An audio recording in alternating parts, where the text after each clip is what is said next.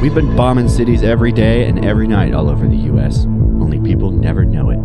You found the Reel War Project. This is Batch 2, Episode 3. We watched 1955's Strategic Air Command. This podcast contains explicit language and plot spoilers.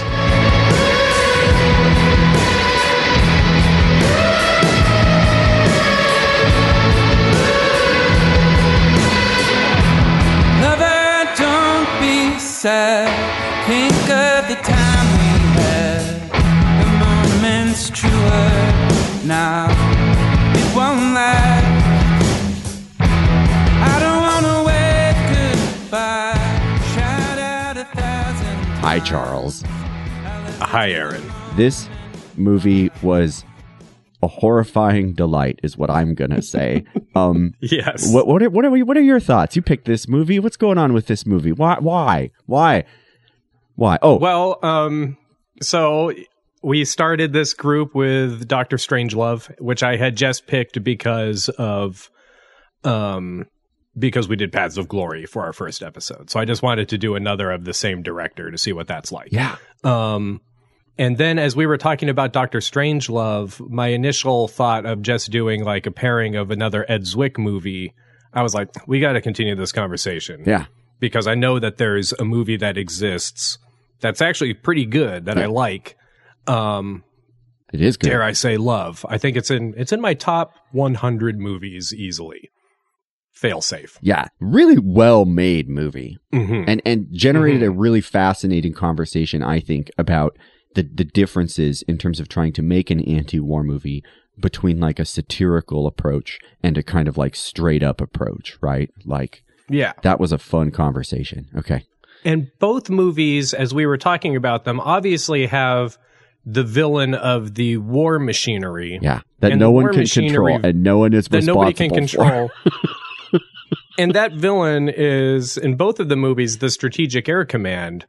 And I knew that there was this movie Mm-hmm. just, and I feel like I might have actually seen it as a kid, but none of it sat with me because I think without watching these two movies and going into this kind of like with the idea of looking into how it sits with other films, Uh-huh. it wouldn't be very if uh, if I didn't take the Walter Metz approach, I don't think it would be as interesting to me. I would be like, this is a boring freaking war movie. Yeah, This is a military movie that is super boring to me. it is And, so um, clearly propaganda. It is Yes, just so over the top in terms of its love affair with Technicolor and selling you these bombers. And uh, Oh yeah. oh yeah. Um but but going into it with this project and with this grouping and knowing that it comes like 9 years before both of these movies. yeah, It's um it became kind of a delight to watch. yeah, Yeah. yeah. That's a real similar response to, to what I had. I, I said the same thing to Kate. If I was just watching this movie for a weekend, I would be pretty upset with my decision about how I'm spending my time because it's too long and it's not good. Um, but it is good in a lot of ways. If you're a Jimmy Stewart fan, which I am, he's just as precious as always, and it works weird in this movie. I'm like, is he today's Tom Hanks? I don't know. Like, like, like he is such a weird, lovable person and to see him in a war movie, such a, a, a harmless war movie, especially, is so very him. And you can, and, and it, it's what makes the propaganda so sweet. it's Like propaganda is supposed to be like saccharine sweet. You get it? You, you just want to eat it. And I could just watch him forever. I have a, I have a theory, Charles. Um, I'm pretty sure everyone has an Arnold Schwarzenegger voice. Do you have an Arnold Schwarzenegger voice that you do? Get to the chopper. Okay. What else would you Yeah. say as Arnold Schwarzenegger? Is there anything else? Um get down. Yeah. Um Yeah. Benny. Yeah, we like to say. Obviously, we say "Get to the chopper, get get down," and then I like to be like "Get down some more, get down again, get to the chopper some more," because we have to get to the chop. Okay, I think that people that like Jimmy Stewart also have a Jimmy Stewart voice. Do you have a Jimmy Stewart voice, Charles? And if so, what is what does he say? How does it go? I just start kind of doing it on knots like that. It's like Jimmy Stewart sounds like a younger, extreme old man voice, where you have the shaky voice, except you're just younger. How would he say get to the chopper or get down, do you think? He would say, uh, Sally, get to the chopper. Yeah. Something like that. Okay. Here, It would be preceded with Sally. yeah, you want to hear mine? Yes, please. Th- This just comes straight from Harvey. Obviously, I'm pretty limited, but but but but it Oh, does yeah. exist. No, yeah, and I just do it. need you to pretend like you're a waiter and be like, um, you know, like, can I get something for you, or what can what can I do for you? Uh, hey, welcome to, uh, to Bennigan's. Is there anything I can start you off with? Well, what'd you have in mind? That's it. He just he's so like, Yeah. oh, well, well I just oh, well, golly, I just gee, he's oh wow, her, he's he's oh gee, he's so like Is he almost like a Jeff Goldblum? Jeff Goldblum, yeah, except he's smart and arrogant, and Jimmy Stewart is never arrogant, is he? He's never a dick, Mm, right? really, he is always lovable. He's like Mister Rogers. He's a lot, except he's not a kids actor. Mhm. I don't know how to explain this guy. Just Mr. Smith goes to Washington. Harvey and this is like my catalog for Jimmy Stewart. And yes, like um, you know, it's a wonderful life, of course, uh, wings and angels and all this. But like, I don't know how to explain the guy. He is very 1950s. He's like the softest version of dad you can imagine. And now he is the third baseman for the St. Louis Cardinals and until the Strategic Air Command shows up and says, you signed a certain kind of thing. That means very much like the Cardinals, we own you, except more so than the Cardinals. And so, um, yeah, you're gonna come play baseball for Uncle Sam for a little bit, basically. Yes. So, so I was wondering, um, is there a reason why they picked the St. Louis Yeah. Cardinals? I think so. And is that because of the Spirit of St. Louis movie? Oh, I don't know anything about that. I mean, maybe it- that, that. I mean, there you go. The name Spirit of St. Louis, right there, right? So, so St. Louis is mythical, obviously, in the United States imaginary. Um, the archway there that we put is supposed to be very symbolic of manifest destiny in and of itself, not only in, in terms of like where it is placed, but also in terms of the language that it explains, right? This is the, the archway to the west. We're just going to keep right on going through this thing here. And all the folks on the other side are like, wait, what? You're going to do what? And, um, we did. And you also see it, um, sh- like especially in the baseball imaginary, like the Cardinals are a very, very old team. They're historically a pretty good team. Um, they're a very American team. It makes sense that he plays for St. Louis. You know, there's a lot of teams he could play for, but the dude's not a Yankee. Mm-mm, that because that would be arrogant. You get it? And so he is a St. Louis Cardinal, and that makes him pretty lovable. That makes him a, a pretty good third baseman if he's playing for the Cardinals. He's no slouch. He's getting that 70k contract. You know, so like it, it's perfect. And again, it's like it, it's the way that propaganda is supposed to be made, which is just delicious. It opens. Where else do you want to be? On a ballpark, ladies and gentlemen. Here we are playing baseball. I um I don't know that much really about baseball. Yeah. So so I'm I a didn't have really fan, that but- um yeah. Oh, really? Okay. Yeah, you're trying to find a new sport to get into that doesn't cause Chronic um traumatic encephalopathy to the youth. Yes, exactly. Which is what American Mhm, football does. mhm. So yeah, thanks for bringing that up. Good point. Yeah. Oh yeah, you're welcome. Here's my question because baseball is famous in that it has it has two imaginaries. It's the American imaginary, but half of America think it's thinks it's boring. And in the 50s you had a better chance of this hitting. But when it opens on a ballpark, are you bored or are you like happy to be on a, at a ballpark? I think to a certain extent, um, I have like the uh the Sandlot Mhm. kind of nostalgia. Like when I think of baseball, I think There of the is. Sandlot, Yep. and I think of um, and I think of a League of Their Own. Yep. and I think of um, what other? And there's there's two others. I think of the Cornfield one, Yeah. uh, Field, Field of of Dreams, Dreams. and I think of The Natural with Robert Redford with the uh, with like Yep. the the light shattering and There you go. exploding Yeah. yeah. in slow motion and the yeah. I've wanted to do a sports movie project. There's there's just so much. There's so much. But all of them are, I feel like, either of that era or nostalgic for that era. Of the 50s? Like Field of Dreams Yes. is nostalgic for the Yes. 50s, and The Sandlot takes place in the Well, the 50s. base, or baseball whatever, you itself know? as a sport is emphatically in love with its past, and all sports are, but they don't wear it the same way. If that makes sense, Mhm. right? Like NFL players are not Right. dressing on purpose like they used to dress. They just don't do that. super short shorts. I would love it. Same with the NBA. So it is nostalgic for you. It brings you back to a happy place of bygone days, just outside playing. Like all of the places that you've mentioned and all of the movies that you've mentioned, I think leave us with a pretty good feeling about the sport and about the, place and about the people that play it, right? Like, is that safe to say that baseball Mhm. has crafted a fairly like Oh yeah, no, definitely that it that it instills a, a there. nostalgia for a, and I think that that just the culture around baseball, if you think about it as a as a common gathering place in a green field, sometimes in the middle of a city, that people could get together in when they don't normally have a green space Right.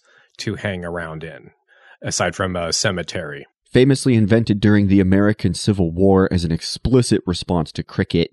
It is a deeply American passion that has a, a, a huge imaginary in our country. And I like that you're pairing it with like within the city and also within the country. You can be in a cornfield playing baseball. You can be in like St. Louis playing baseball. You get it? It's like it, it goes absolutely everywhere. And this movie interrupts American living with nuclear war in the gentlest way possible all the way throughout. Like, that's my story. I, I tell my students that the Apollo program, John F. Kennedy, which I am like madly in love with the whole rhetoric of all of this, is basically a country that is, and this is like 1969 is when all that's happening. So about 10 years from the time this movie is made. But there's a similar project that's going on here, which is like we used to be isolationist. We don't want to have any kind of central military. If you remember, uh, the Articles of Confederation were toothless on purpose because we fear centralized military. Well, that was a long time ago. World War II is over now. The military industrial complex has created thermonuclear warfare on the scale that no one can even imagine. And we need to find a way to make America okay with that. So, one way we're going to do it is we're going to make these big rockets, but not so much to bomb the Soviets, although we are racing them. We're going to go to the moon. We're going to go to the moon. We're going to bring back rocks. One small step for humanity. You get it? Like, oh, it's great for everybody. This movie is the same project. It is like, so listen, we might accidentally incinerate everyone on Earth, and that'd be a pretty terrible thing if that happened, but nothing is fucked, and we don't want you to freak out. You need to trust us right now, and most importantly, drop everything you're doing and support us right now. You get it? Like, and interrupting baseball is a perfect way to do that. It's perfect. And they interrupt the family. They just blow up this guy's career. They blow up this guy's marriage. And at the end of the movie, I suppose we're supposed to, he's like, well, it was, I can't wait to see those next birds in the sky. I can't wait to, Oh, what the fuck? Mm, mhm. That- no, I have a lot to say about about it. Was it was a completely bonkers like reaction from from him. Part of it is what you said. I think part of it is like a little nod. I wonder when Spirit of St. Louis came out. I'll find that. You keep saying what you're saying. Okay, so if you play, I think the Walter Metz game in your in your head, then what happens is that you also say it's like, oh, he's also really famous for this movie where he played Charles Lindbergh. 1957. Oh, 1957. Oh, so after two years this. after this movie. Holy Yeah. shit! So that wouldn't even actually work. Harvey was So that 1950. my theory is. Sorry. What's your theory? Work it backwards. Well, because there is also this. There's also, I think, that connection to av- aviation connection in the in the the mindset of of Americans because of because of that legendary um, airplane. Right. But then there's also like this. We also know and knew at the time that Charles Lindbergh was a fascist hmm and um and that he had like some pretty like awful reprehensible um viewpoints um despite being a great aviator Yeah. Well, and, Very American um, in this regard. right and so and so i wonder if there i mean does the movie have and although it it may overwhelmingly veer in the other direction does the movie have like secret leftism in it is there some liberal bullshit that snuck its way into my war In movie this movie? Yes Where?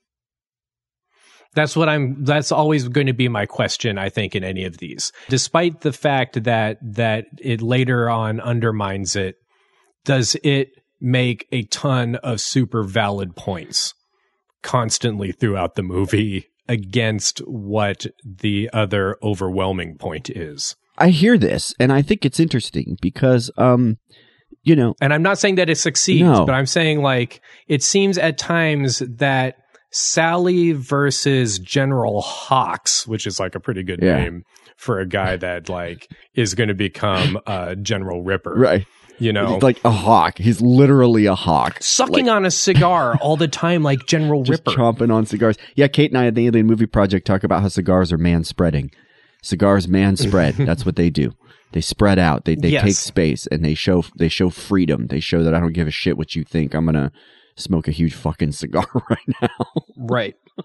I wonder, or is it only because of our point of view coming from the future? It's, yeah, right. Where we're like, that's where we're like, Sally has all the good points, and this guy seems like a fucking asshole. That's where I'm I'm stuck. And I think it's a great question. And we talk a lot about what we call the dominant read and the resistant read in media. And it's no secret. A lot of people in the movie theater are cheering for the alien as it bursts its way out of the astronaut's chest. Like this isn't, you know, m- like groundbreaking theory. It's just that one of the fun things about communication is that it's polysemic. Different people will understand it differently. And and the base vocabulary may be the same, but I say the valence or the orientation of that vocabulary can be totally different.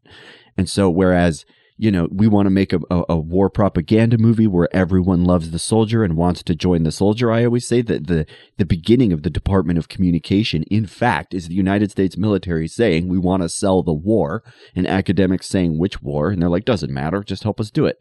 And we came back and we're like, we can't do that. And they're like, why not? It's like, well, because every time we make a hero, he ends up looking like a fascist to a bunch of Americans. This country has a deep, th- th- they will understand hero fascism and they'll understand soldier marching towards victory and, you know, honor, but they're going to valence those very different ways. And this movie sets that up really well.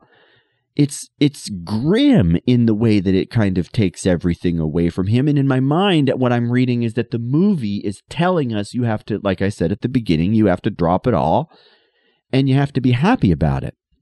But Jimmy Stewart is never he he goes from being unhappy about it to just being so thrilled that he's in the plane and so in love with the plane. Here's my okay. Yeah. The before- uh, fetishization let's- of technology is just over the top in this one for sure. Go ahead. Okay, here here are my two questions. But let's and then let's go through Yeah, this right. because I think we're gonna. I think this this is gonna come up a bunch. My my two questions are, and I think this question should just go through all of the movies. Is that is there some liberal bullshit? Is there some liberal going in my war movie?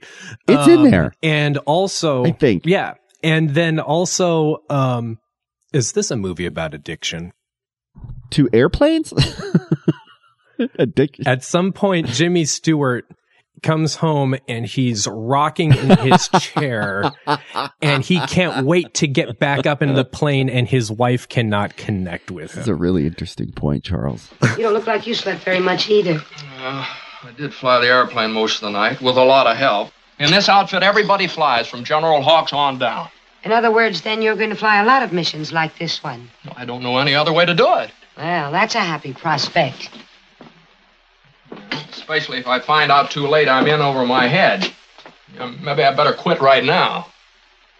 Honey, you know, I used to think the old B 24 was a lot of airplane. Do you realize that one B 36 with an A bomb can do the job of a thousand World War II bombers and 10,000 crew members? Now, just think of the responsibility that places on everybody that even goes near one of these airplanes. I've never heard you talk like that before. I've never come up against anything like this before. Well, neither have I, for that matter. There's a lot in that. I think you're right. Again, we talked about the six tropes of the American war story, and one of the most substantial we have said is the fetishization of weapons technology. And this movie is all about that fetishization. It is in Technicolor and paid for with the U.S. tax dollar. Every time those airplanes are in the sky in those sweeping shots, I'm like, look at all those tax dollars coming out of the back of those engines. Like, that's what those plumes are, ladies and gentlemen. Those could have been elementary schools, but they are ins- instead beautiful plumes amongst the clouds. He's hooked on these planes, and he says it the whole time. He can't, he doesn't want to go back into the old crappy plane, but he loves it. He starts this movie being the old curmudgeon, being like, "Oh, these newfangled planes, I can't understand it." But then, like, like literally, like snap cut to him being like, "This is the best thing in the world, and I'm landing it no problem, and I can't wait to fly the next one."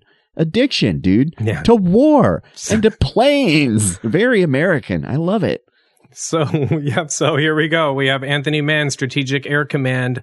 It starts off um, acknowledging to the set to the uh, Strategic Air Command, whose cooperation is greatly acknowledged. I love all of these text um, things in all three of these Yeah. movies. Is Yeah, fun. all three of these movies have to have the big bold disclaimer at the front that's like, listen, so thermonuclear war, and here's what the Department of Defense says about us making this movie. um, it's funny too that I noticed that this movie, this this um, it scrolls up and it spends a lot of time sitting at the bottom talking about how this movie is also acknowledging and dedicated to the people that the men who will grow up to fill their shoes. This movie is an explicit recruitment piece, and the hero music at into a forever war. Exactly right. And and they and they spend the whole time acknowledging there's not enough good men. We don't have enough good men. There's not enough good men. Well, maybe it's because it's a mm-hmm. terrible idea. That could be one of the reasons. But anyway, Yep. I told you this movie's Top Gun, and I do. I think it is. I think it'd be really fascinating to watch this movie against Top Gun directly because I feel like they're talking to each other in explicit ways. Except obviously Top Gun has like the 80s steroids, everything's Right. amazing treatment. So right. And I think Top Gun, this is my other thing that I was texting you about. I think Top Gun would have been is aimed at trying to get some some little beef, some young hunks and beefcakes, right. um, um, into the uh, into the the pilot seat. While this movie is trying to also explicitly recruit experienced B 29 pilots to fill shoes. It's like, it's not only like making a movie that makes you think, oh, I want to join that. Yeah. It's saying, hey, man, if you drop all of your stuff right now, this is what waits for you. And Yeah. these are the kind of the administrative steps that you have to go through Right. to do this. And look at And Jimmy Stewart doing it it. to you. Don't you want to Yeah. be like Jimmy Stewart? Set- oh my god, it feels like the video I got when I was recruited into the, the military. Um Yeah. so so there we have uh Sally and we have um was it Tom in the uh in the stands and they're watching that Brewster kid and he's looking sharp. Yeah. Um there's a loud ass bomber flyover. Yep. Um, Jimmy Stewart is standing in the field.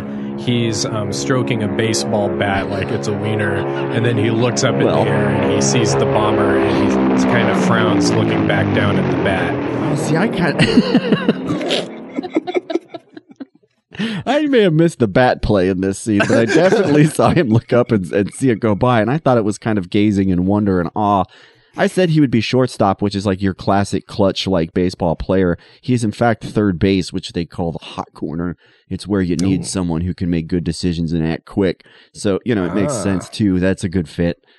And yeah, Hmm. right away they're like, look at this big plane going overhead. Like, kind of like you said, everywhere there's a baseball field, there's also going to be a bomber in the sky. It's apparently what we're learning right away. Yeah, yeah. Starting that, uh, starting the um, that trend of just uh, of war war power flyovers of our sporting events. Yeah. Um, we learned that uh, General Rusty Castle is coming up here. He he shows up. Um, we learn a few things with uh, with these people. We learned that um, that he is making seventy k a year playing for this baseball team. is it a year a or was that just his contract? They said he signed a 70K contract. And I was like, over how many years? That was my question. Thirty Was- years. Oh man, so it's actually not very good. Someone on IMDb said it means he's making 360K a year, which would put him well below the A rate by today's standards. But if you're an, an A player at third base, you're making well over a million dollars in Major League Baseball. But Right. Yeah, He's I have old. a feeling like how old is maybe he? baseball hasn't gotten insane yet. I, um, How I old mean, is he? I think if I mean, how old were pilots in World War II? You know, so they're like flying at like twenty five years old, so Right, and they're out by their 30s? I think. They put a lot of gray in his is hair for late 30. It was my thing. Like, Well, some people just Clooney it up. You it's know? true. Yeah. So he's got to be mid to late 30s is kind of what they're playing. Because Uh, he's that's only got a I'm couple thinking. years left in baseball, so that would be like the peak of his career there. Okay. hmm All right. Yeah, I think that's what's going on. Okay. Um, Strokes his baseball Um, bat. Oh, we get uh, we get a, a big question here, like sack. What's SAC? And um, and then we we have a, a character just tell the audience in some great detail what what Strategic Air Command is. Why, that's a great question. Funny you should ask. Strategic Air Command is the only thing keeping us safe. We might not be at war, but we're at a war, kind of. Yeah. Um, yeah. National security primacy is supreme. We need the preponderance of power, vigilance, and surveillance. We need corporations to keep the economic progress going. We need economic growth. We need patriarchy. Do you understand? We need constitutional process, a strong civic culture. Civic culture. There's baseball. We need men like Dutch. Mm-hmm. And then you and the audience are supposed to see him and be like, well, I'm like Dutch. I'm like Dutch. I love Dutch. He's not Tom Hanks. Tom Hanks is way tougher than Jimmy Stewart. Jimmy Stewart's never cast away, is he? Like he's not hitting the beaches at Omaha. He's making this movie. Like, who is he? He's like, is there even an equivalent? Is Mister Rogers the Although closest doesn't we Jimmy get? Stewart have real world? I don't know. I didn't really look. Oh, he did. No, he was a like- colonel. He's a he's a legit colonel in the Air Force. Yeah, there's a bunch on that. Dude was in the ranks and made his way up and flew for the war and all. That's why he looks so good in that uni. Mm, mm. I mean, it seems like being six three. I did look that up. It Yeah. seems like being six three would just be a pain in the ass. It'd be one of those bad for a airplanes back bomber then. person. Yeah. I, yeah, I mean, feel the planes are big, would- but they're not exactly spacious for the people inside. Although, I mean, we learned that a lot of people, you can fit a lot of people down there it's in the airplane. Um, let's You'd have keep quite going the here. party in that. Um, we learned that, uh, yeah, he's going to get called in 20 months, 21 months of active duty, and that he's only got a few good years left in baseball. Twenty-one and, months. uh, yeah, he learns this at a party, and he's pretty upset about it. and um, he goes Walter to tell Matthau's Sally. downstairs telling a story about how we're just going to totally vaporize all of Europe. Oh yeah, no, yeah. Everybody's just like completely, completely eating it Jimmy up. One of Sally's neighbors just just getting totally horned up. Um, Sally already knows this because Tom told her. Um, Yeah, they're constantly telling each other each other's news, and this is because they're so madly in love with each other that they already know what the other person is gonna say. I think they're like really playing up the fact that these two are like super married, and and they've been in they've been married in three other movies. Apparently, June Allyson has played Jimmy Stewart's wife in three movies, and this was the third time she'd done that. Apparently, One of them is the Glenn Miller story, which I have not seen, but Glenn Miller like famously died in a plane crash going to like a USO show in World War II. Oh, interesting. Interesting. So that's like lurking in the background if you're a fan of these folks when you've seen this Totally. movie is that he's already died in a plane crash, right? And she was sad about oh, that. Yeah, maybe that's what's probably going on. Is that the whole time it's like watching Fast Seven. exactly. That's exactly my point. Yes. Let's listen to the rest of Fast 7. Go ahead. yeah, let's sample that. Yeah. yeah.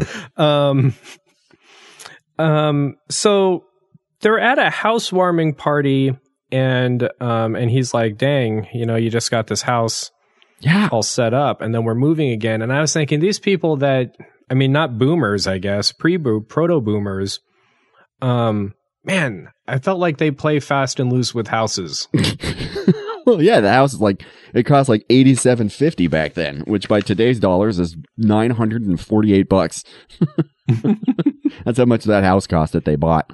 I mean, he bought it on an Air Force salary, right? So it can't be like I mean, you know, um it's Um, interesting to and- me that he's reluctant and everyone else is for it.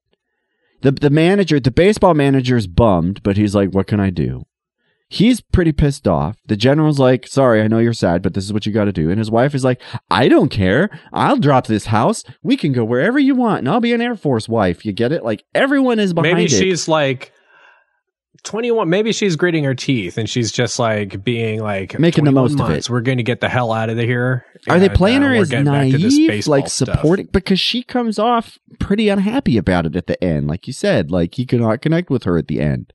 well yeah but but she but she knows that he's like like when he turns down i think going back to the baseball even after his like hitch is done i Mhm. think that's like what the hell i don't want to do this i never Yeah. see you like it's just like i think you see i don't know like oh, let's keep going here You pointed out Um, there's an he- earnings difference and like a threat difference, but I do think it is very funny that by the end of this movie, she's sad that he's like gone all the time and traveling when his other job is professional baseball player. Those people travel constantly. They travel constantly. You play like 162 games of baseball and most of those are on the road. You get like half of those are on the road, more than I don't even know. They're constantly traveling. It's just quirky. it's just way safer Right. It's yeah, true. as we learned in this movie, it's There's way safer. Tough landings, and I don't know. Yeah, f- for no reason. Yeah, total unnecessarily tough landing. It's just to just it's just to waste money. I love that the text you sent me that all like the third act of this movie basically exists so that pilots in the audience can be like, "Damn, that was a hard landing." that's it. That's like That's totally it. that's that's the epic end of the movie overcome moment. Um, so he's just been called back in, and then he gets back to the. He goes to the Air Force to like check in, and he's in a suit, and he just gets hassled by everybody at the front gate because one time a man with an orangutan on his ID snuck in, and everybody had to do push-ups and stuff. And Why doesn't like, he have a uniform? Why doesn't he have a uni? That's a thing in like the it's been- military, right? That's what I've, I- I'm constantly confused as to as to what's going on because he says that he's in the reserves, right? And that's Okay. why he got picked up. Yeah. But is he like in the inactive ready reserve sort of thing that like everybody is kind of in technically when they get out of their enlistment, but you know, it normally I was hoping you could clear this up, dude. I don't. I did I had no idea. I was super confused as he to doesn't have an ID. on. He does not have a uniform. He was apparently a colonel. Like, how does that happen? yeah, but uh, but if he got out flying B-29s, if he's like a World War II pilot, yeah, then 10 years has passed Right. potentially but it's and weird so that he. and so all of your stuff is just old so it's like oh i'm being recalled because i i have pi bomber knowledge But it's weird that he Um, shows up and is put off by that. Like, he should know that if you don't have those things, you're going to get hassled at the gate. Like that to me. i have this other feeling that it's like maybe you don't have to be a dickhead to me that's that's You what I'm like, saying. oh i'm sorry sir no no no i'm saying that the guy at the front gate could be like maybe more polite instead of treating you automatically like you're a piece of shit until they know for sure that you're an officer. It's like it's. I feel like I would get chewed out uh, if I was at front gate and I was like, f- like giving everybody the third degree every time they they showed up. I guess. You know, it's like part of me wants that officer to be an asshole until you can prove to me you are in fact a colonel. you need Yeah, if, if someone shows up and they're like, the "What do you mean colonel, I I'd need an like- ID? What do you mean I need a uniform?" I'm like, "How colonelly are you? Like how long? You look like that famous baseball player. Are you that famous baseball player? Yeah, I'm that famous baseball player, Oh. and I should be playing baseball. Yeah, I remember. I had you on my fantasy team. Yeah. I'm, instead, what's going to end up happening is that I'm immediately about to prove that I outrank you, and you're giving me a hard fucking time. yeah. You know how I'm this world class athlete? Well, I get to go sit in a chair for 21 months now, so that ought to be pretty cool. Yeah. I'm about to ruin my career. Yeah. And it hurts my shoulder somehow. Mm, Plane crash. So, in any case, uh, the whole point of this is to show off how good how good our security is, and to show off every effing freaking step Literally as to every how step. you in process Yeah. into the Strategic Air Command. It's brutal. Yeah. It's brutal for the audience, but for Jimmy Stewart, it's like, okay, well, now I'm doing this. Oh, geez, now I'm over here. Okay, I'll get my uniform on. Well, jeez, this is new airplane's newfangled. But He we just- also get to show off how good question mark our security is with an unauthorized DC three landing. Yeah, that was weird. Um, with a uh, with the big big entrance of General Hawkes, hmm and so an airplane comes in, it's having trouble, it can't get to another airport.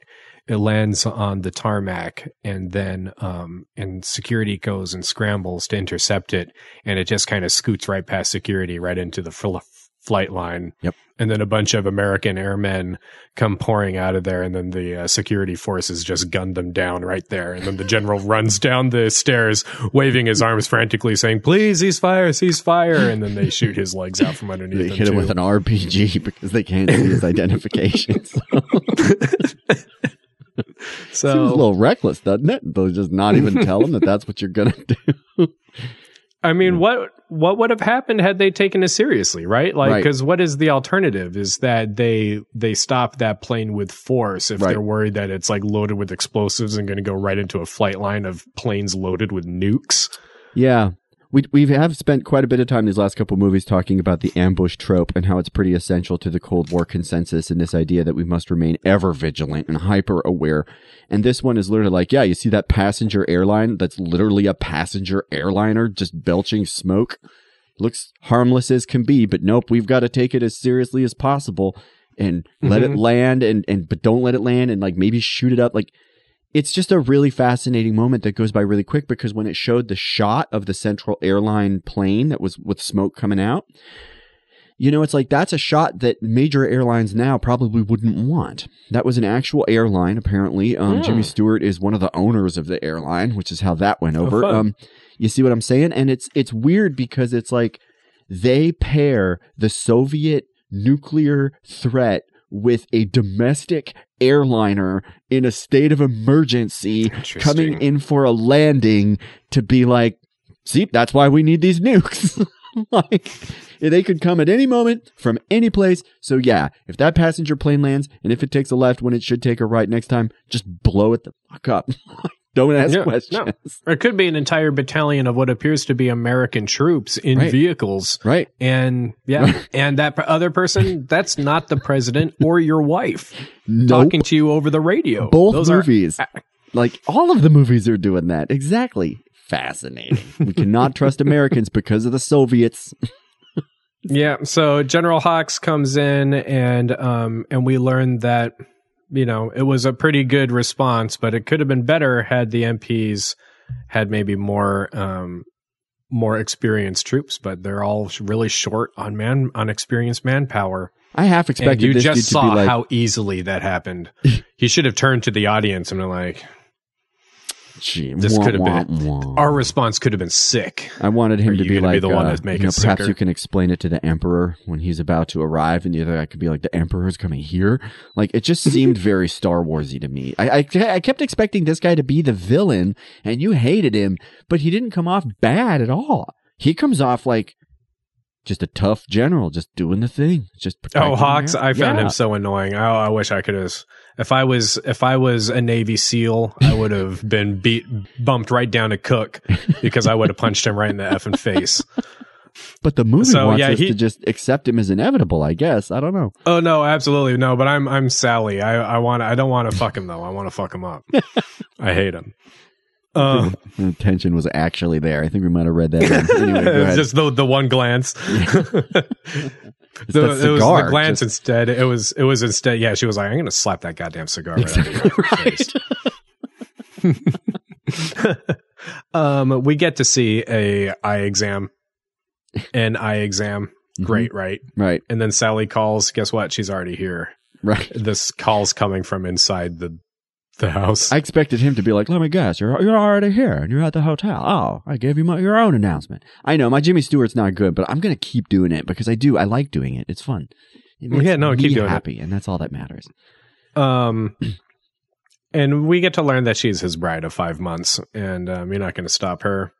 Right. Um, dentist is Captain Johnson. I wrote that down for some reason. Did we say that this movie is really bureaucratic? Because it is. It's really bureaucratic. oh, you know why I wrote that? Because um, because my notes start with "goddamn eye exam" is what it says, Mhm. And then dentist. and then I say "dentist is Captain Johnson." Yeah. So we get to see two different appointments. right. Yeah, God and, and he hints at a third. He's like, "I've only got one more thing to do." I can't remember what it was, but Is it the pressure chamber? Because I wrote "goddamn pressure chamber," yeah, they've and got then her. At, oh, they've Sally got- always calling. Well, I think part of this is is built to be like they're kind of like this joke you're coming astronauts because it's like that's a big part of the Apollo propaganda is being like look at all the little things they have to go through, all the prodding and you know all of that, and it makes it look extra special and it makes it look like really elite. And I think Mhm. that this to me really pays off. I, again, I Sally is I don't think she's supposed to be naive, but there's a lot of moments where I'm like I feel like They wrote this joke right here that sucks. yeah, he's at 40,000 and she like looks up She looks up and she goes, I don't see him. And then he's like, Let me explain the chamber.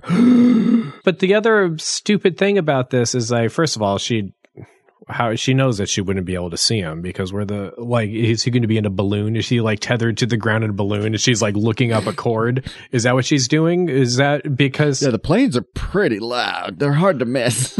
they're going to be gone or something like way out of 40,000. sight? Right, yeah. She knows that. right. she and then the guy's like no ma'am don't look up and let me tell you where he's at it's ju- it's such a it's a dumb joke bad joke i hate it It is just an odd exposition moment. And the way that Jimmy Stewart he he throws his hands up at the end, like, "Oh, what are you gonna?" Oh, and he just shakes his head. Uh, Sally, Yeah, what can you do? Again, they're really, really close, but as this goes on, they get further and further and further apart. But it's never really framed as a bad thing unless you're watching it as like a contemporary audience. I don't get it. They're showing you how he's getting hooked. They're like, look, man, you're right. Because they're like, you're here with a bunch of elite young dudes. And guess what, boomer? You can still hang. It's he's it's time for him to go. It's time for him to get his first free hit. It's uh, time for one takeoff and land, one landing. And they really play up this like she doesn't know how long he's going to be gone, and he doesn't know how long he's he doesn't know how long he literally he's- thinks they're just going to go up, circle the thing, and then land again. So it's going to be like 45 minutes. and they go to Alaska, Alaska, Alaska. Why, I can't believe this plane can fly that far. God, by golly, we built this. It's it's just there's a lot of this movie is marveling at the capabilities of these machines. Is it the fetishization of weapons technology, Charles? Because again, we like. But I watched a documentary from the Boeing Corporation uh, that was talking about exactly this era in time, and it's true they were rapidly leveling up what planes can do, and it is hard to imagine what that would have been like for the first time to think that a plane could go that far. But it's just such a weird thing to see in a movie now, and it's so heavy-handed in terms of the propaganda in this film, right? Like it's just like one of the things they pointed out when they rolled out the first 747, they kept pointing this out, is that the tail of the plane is taller than the maximum altitude of the Kitty Hawk flight, and the plane itself is longer than the flight from the Kitty Hawk. You get it? And the Oh, wow. wingspan is bigger Yeah. than a football field, and it flies, you know, like halfway around the world if you want. Like that's really wild at, at the time and really amazing. It just it comes off as like like the most heavy-handed like hammer blow of a like Alaska. I it just ugh. If I was a a billionaire, I would get a big old 747, Mhm, hollow it out as much as I could, mhm. and then fly a replica of the Wright Flyer from one end to the other inside while the other one is flying. I thought you were gonna be like attach it to the outside of the plane so people think that's what it is. So it just blows apart the moment that before it even comes off of the runway. just rip the shreds on takeoff. It's just a tangle of wood and cables. Take that, um, Orville. So this is fun. We get to see Harry Morgan from MASH. Colonel, you want to see the rest of this big cigar? This is uh, Colonel Potter. You just his voice. Take over, Onion Head. I bet he sounded like that when he when he was born. He had to be like wah Uh-huh. wah wah. Just immediately, uh, like I just like I perked up. I was like, oh, yeah. Somebody Colonel outside my house was walking by and they're like, "Is that the guy from Mash?" They like heard the voice and they're like, "Oh, that's that guy from Mash." He is. you're watching just- MASH? Yeah, Yeah. very very Um, recognizable. We we get them approaching the B thirty six. The B thirty six looks absolutely freaking massive. Again, here we um, are. Like what? Yep. I looked it up. Um, it's actually bigger than the B fifty two. Mhm. Yeah, by by not an insignificant amount. It's not Right. like oh, by a few feet on on either side. No, it's like a one hundred and eighty wingspan to like a two hundred and thirty foot wingspan or something. Like it's it's crazy and it's like ridiculously long. And as we learn later on, it also has like a Shawshank tunnel in there ma- made of nightmares, um, which I hate. Like it's just. Um, For some reason, so- they actually fill it with shit so that when you go through there, you get the full Shawshank experience too. I don't know why we do that, but we just really have to Yeah, emphasize to the soldiers that they are worth nothing. So here's go. There, here's a uh, a sound drop that I'm going to want to put in. This is the airplane starting up. It's at 2747. Five, five, six, three, two, one for start. Number four is clear, sir. Uh, roger, starting four. Roger. One, two, three, four. It is the counting of the propeller turning, and I just love the idea that maybe if the propeller hadn't caught, that the guy would count up just infinitely, just some hillbilly, because it's the propeller going won't won't, and the guy's like one, two, three, four, five, six, like that until it's like like that. And I just love the idea that the guy just like maybe he doesn't realize that it's just all the same three propellers.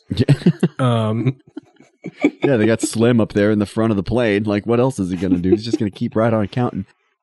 And then we get the whole dang checklist at uh, 30, 40 here.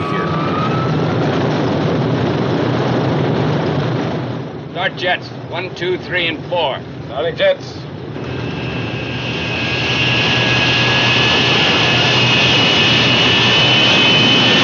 Engine ladders. Stowed. Windows and hatches. Closed. So this whole sequence of Welcome, the airplane is like 10 Nose freaking ready for takeoff. long, man. Radio ready for takeoff. Aft compartment ready for takeoff. Engineers takeoff configuration. Standing by for propeller reverse safety check and takeoff power. Aircraft commander to crew. Stand by for takeoff. Engineer, give me takeoff power. Jets, 100%. Power stabilized. Autopilot. Off. No steering. On. Propellants. Say flights out. Checklist complete. it's worth really listening to i think because um when we talk about the spectacle and the production of the spectacle you can and you should spend a lot of time talking about like VistaVision technicolor and the way that that just exploded the you know potentials of filmmaking. And it's so even now it comes off as like eye candy you know, like Technicolor's famous slogan is like better than real life, and it still comes off that way to me. It still comes off almost. It's not a cartoon, but it feels like a cartoon, you know, and it's there's really beautiful.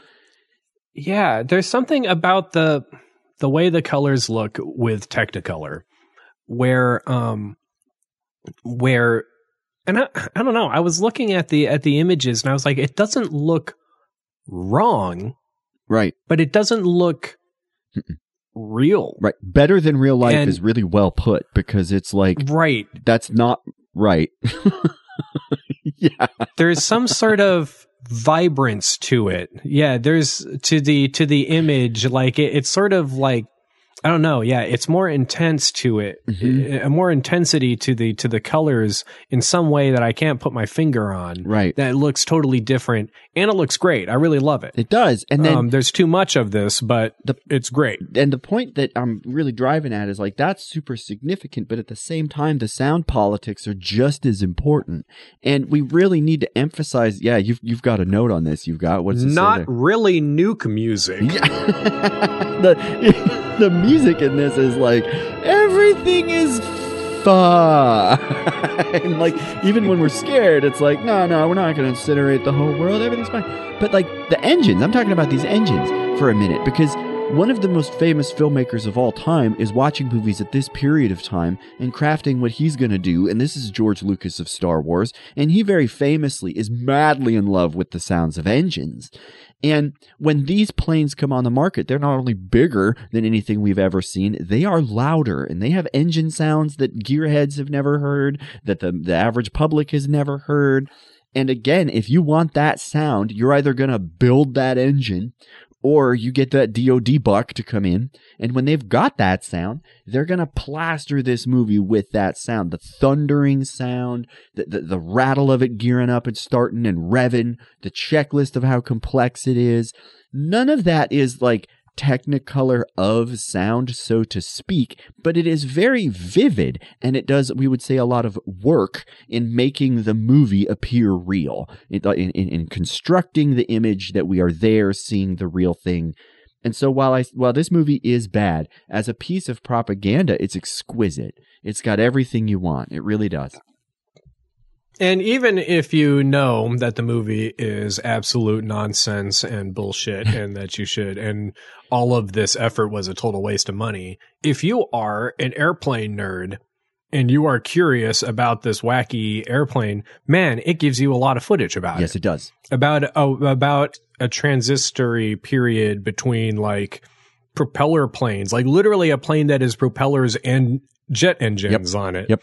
Yep. That is ridiculous Yep, just gonna mash these. that I didn't know anything about. Yeah, and then and then like a straight up like jet, Right. and so it is interesting in that sense, and you get to see too much of it in my in my sense. But this is where I start questioning. This is where I start questioning right around the the checklist. This is where I start thinking, uh, and I texted you about it, where how much of Doctor Strangelove is them MST3King this movie? No doubt. Right. because I I knew that Strangelove had a problem where it was like the B 52s they hadn't like actually ever seen the inside of a B 52. They But saw a like, picture in a but- magazine. Right. But at the same time, it's like they definitely saw the inside of previous iterations of these planes a lot. Mhm. And they definitely watched this movie, Mhm. I feel. I tell my debate students, just like specifically, and pretty much every student in general, lists are some of the most in- informative things in the world. It's so bizarre, but like if you ever want to learn something, find a list and just read it, and you'll you'll you'll take away so many things that go beyond what's on the list.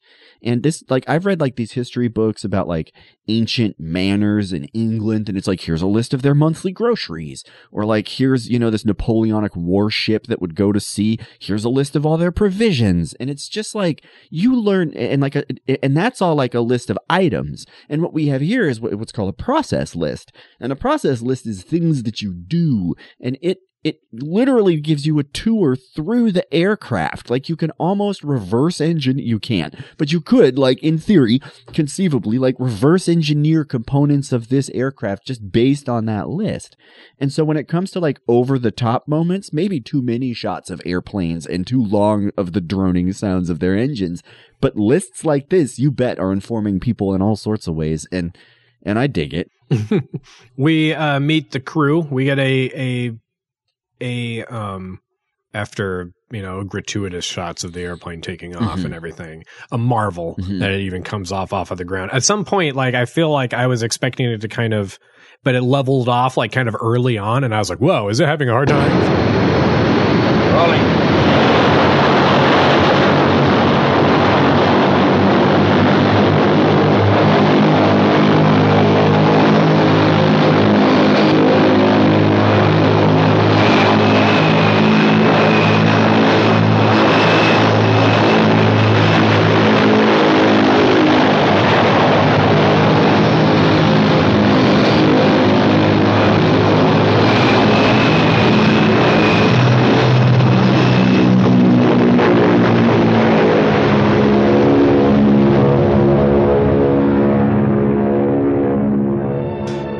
Guess that's what it does. It's really working, isn't it? Yeah, watch videos of the like uh the newest like uh Dreamliner that can do like a vertical freaking takeoff as a commercial jet. Compare it to some of this Oh, God. footage. We've come a long way since Kitty Hawk, folks. Like, holy smokes. Want to see the rest of this big cigar? Says Colonel Potter, and so we go through and we meet all the crew and short The audience is like, nope. And everyone in the movie's like, yeah, let's do it. More just random exposition. See, these are the lug nuts here on the side of this wheel, and these lug nuts. I'm making it up, but they, I mean, they could have. They could have just taken you through like every nook and cranny of that thing. You know, they wanted to. Instead, we get a guy who's like, this is his last Mhm. flight. He's getting the, the hell Yeah. out, and he can't wait to get the hell Right. out because um because he didn't find it all that great. He seems to he seems to not really have like he doesn't straight up say that he hates it, but he's sort of veiled in a sense. Um, It's- says that he doesn't like it and he can't wait to to be done As a with piece it. of propaganda, it's remarkably self-aware in that it's like, oh, no one's really happy. that this sucks. Nobody wants to do this, and we're not at war.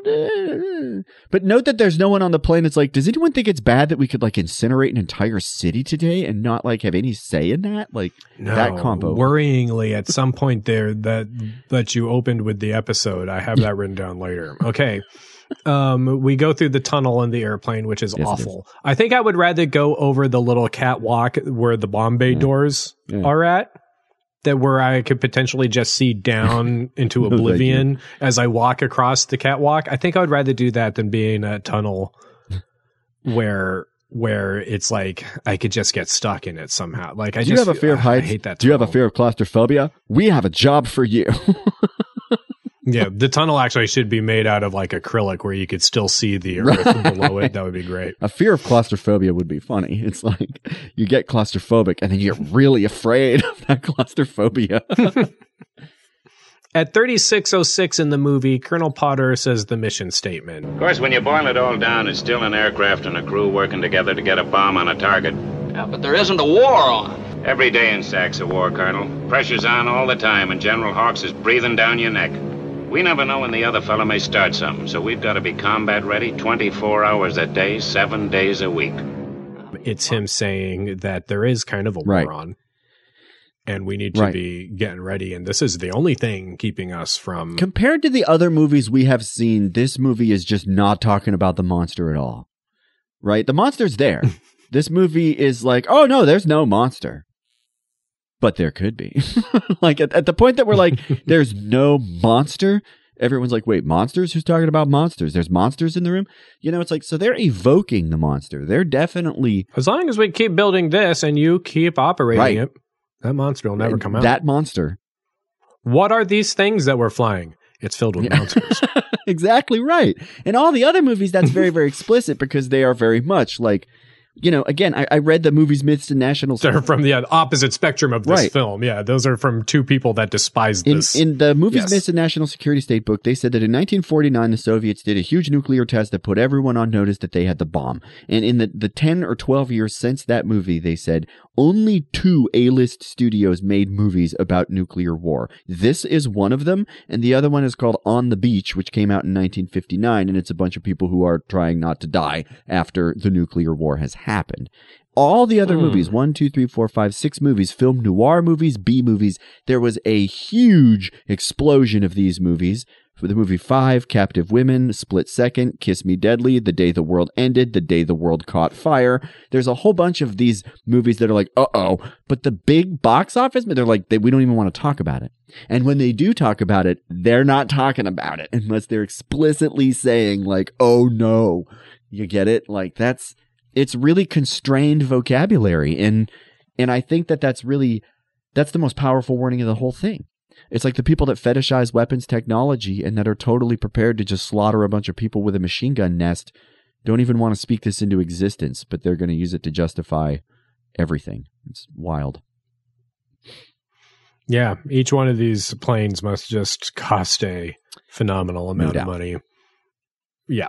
Um, let's see here. Not just to build, but to fly and to maintain. People are always like, this is what it costs to build this plane. It's like, okay, but let's talk about the maintenance of that plane and the flight exactly. cost. And as we're going to learn later on, the maintenance is wild. Wild. chalk up, apparently. Yeah. so we'll uh, we meet uh, Major was it Ike Nolan here. Mhm. He was a TV shop owner, but he got recalled back, and he uh, hates Everyone this. from the TV shop He's owner to the third about this. baseman for the St. Louis Cardinals is getting called back to SAC, and none of them are happy about it, but there they are. yeah, and he apparently must have fought in World War II because he says I did my Right. share. I did my share once. There's a lot of that. We're not in a war, he says. Stewart says the same thing. There's a lot of people that are like, I did my bit, I served my bit. This this movie's explicitly saying we do not care that you served your bit. And it's like they're saying that I think to military people, but they're also saying it to like the American public. Like They're like saying they're they're saying we know that you don't think that there's a war here, but there's another bit that we need. yeah, you, you just lived through a war and rationing, and now none of none of those things are necessary. But we can't build any more of these schools because bombers. We learned that plural. Yeah. We used to have to ration, but we learned money's Right. made up. So now we can just Yeah, do so now we're just going to take the money and give it to the military industrial complex. yeah, um so that'll work out. so that's fun. Um we get a fighter escort. We get a nice big shot of those fighters flying by crisscrossing. I just wrote plane porn. We fly through the contrails. Oh yeah, no. it's literally totally. like Um, shots going back and forth, like streams of jet like plumes going across the screen, and I'm like, mm, mm, mm, mm, Mhm. This is for guys that um that that bombed Dresden who just can't wait to do something like this again and just need to get back into a flying machine. the boys that want to be them. Yep, and they say, "Let's go home. Your wife is waiting, but you can't go home yet, baby, because you got a steam bath and massages."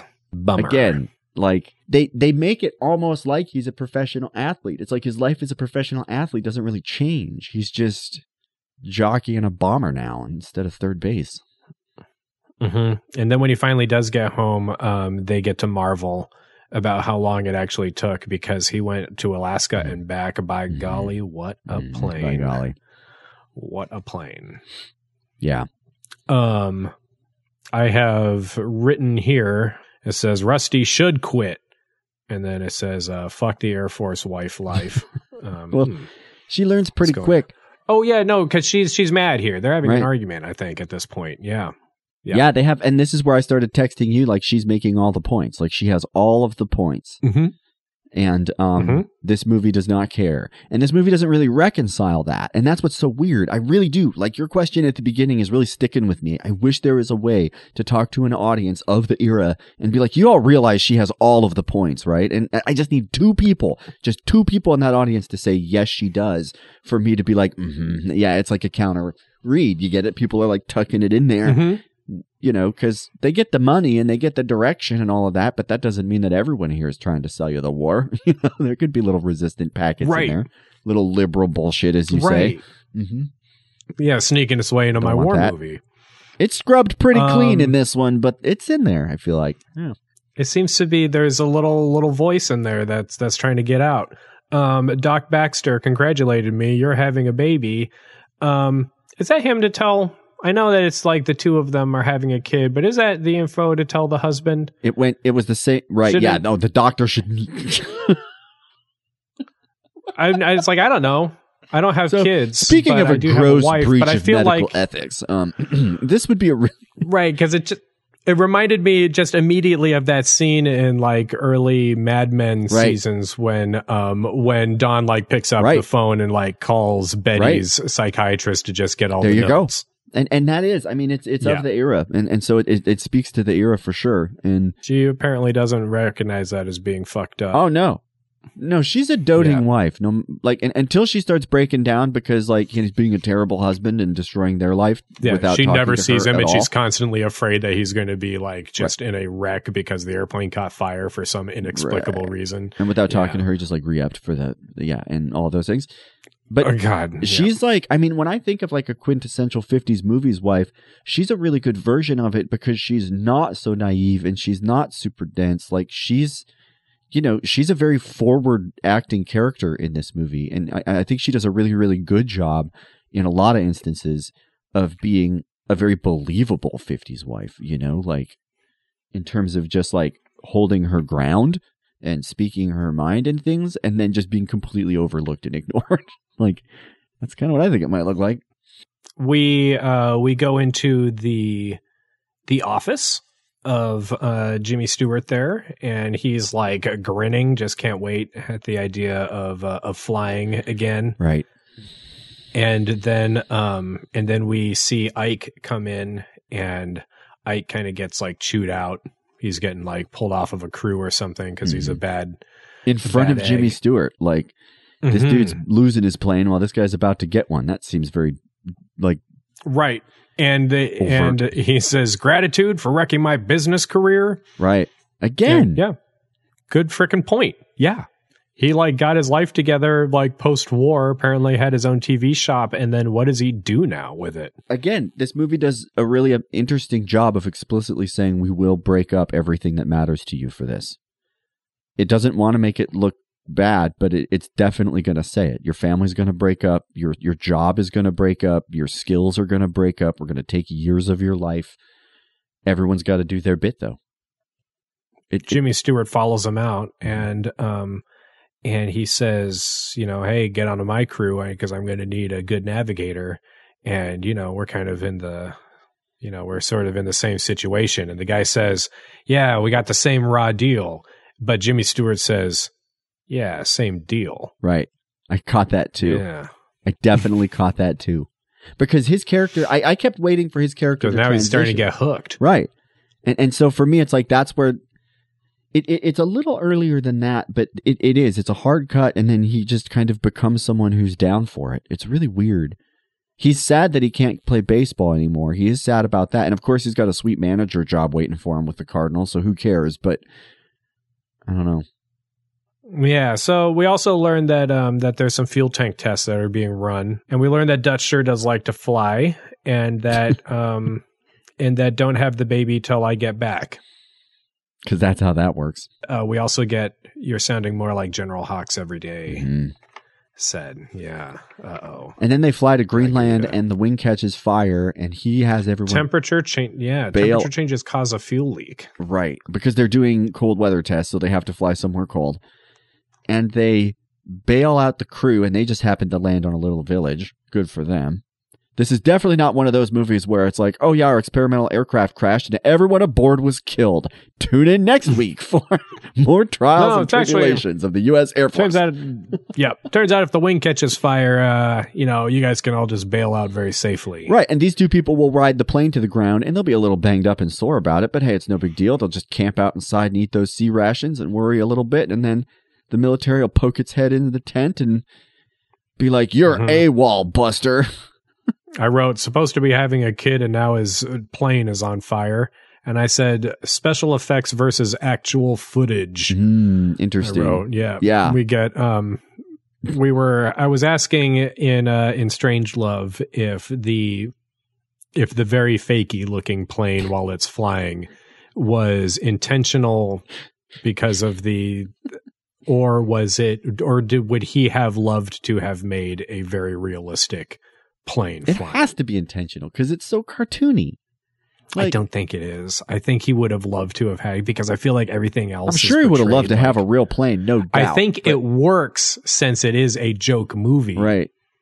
I think he gets away with it being cartoony, but I think in his head, I think he's like, It's really hard to, to, to quantify the value of that participation, though. But this is a really good example. Like, we're going to watch the exterior shots of planes flying in Doctor Strangelove, which, by the way, was several years later than this movie. mhm. And then we're going to watch what happens when you get that DoD support, and um, it's going to blow Yeah. your mind.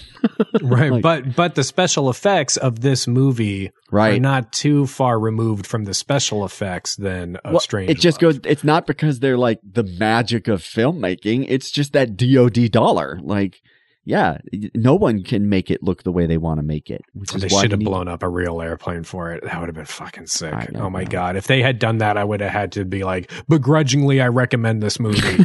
it's crazy. I mean, we paid so much for it as a nation.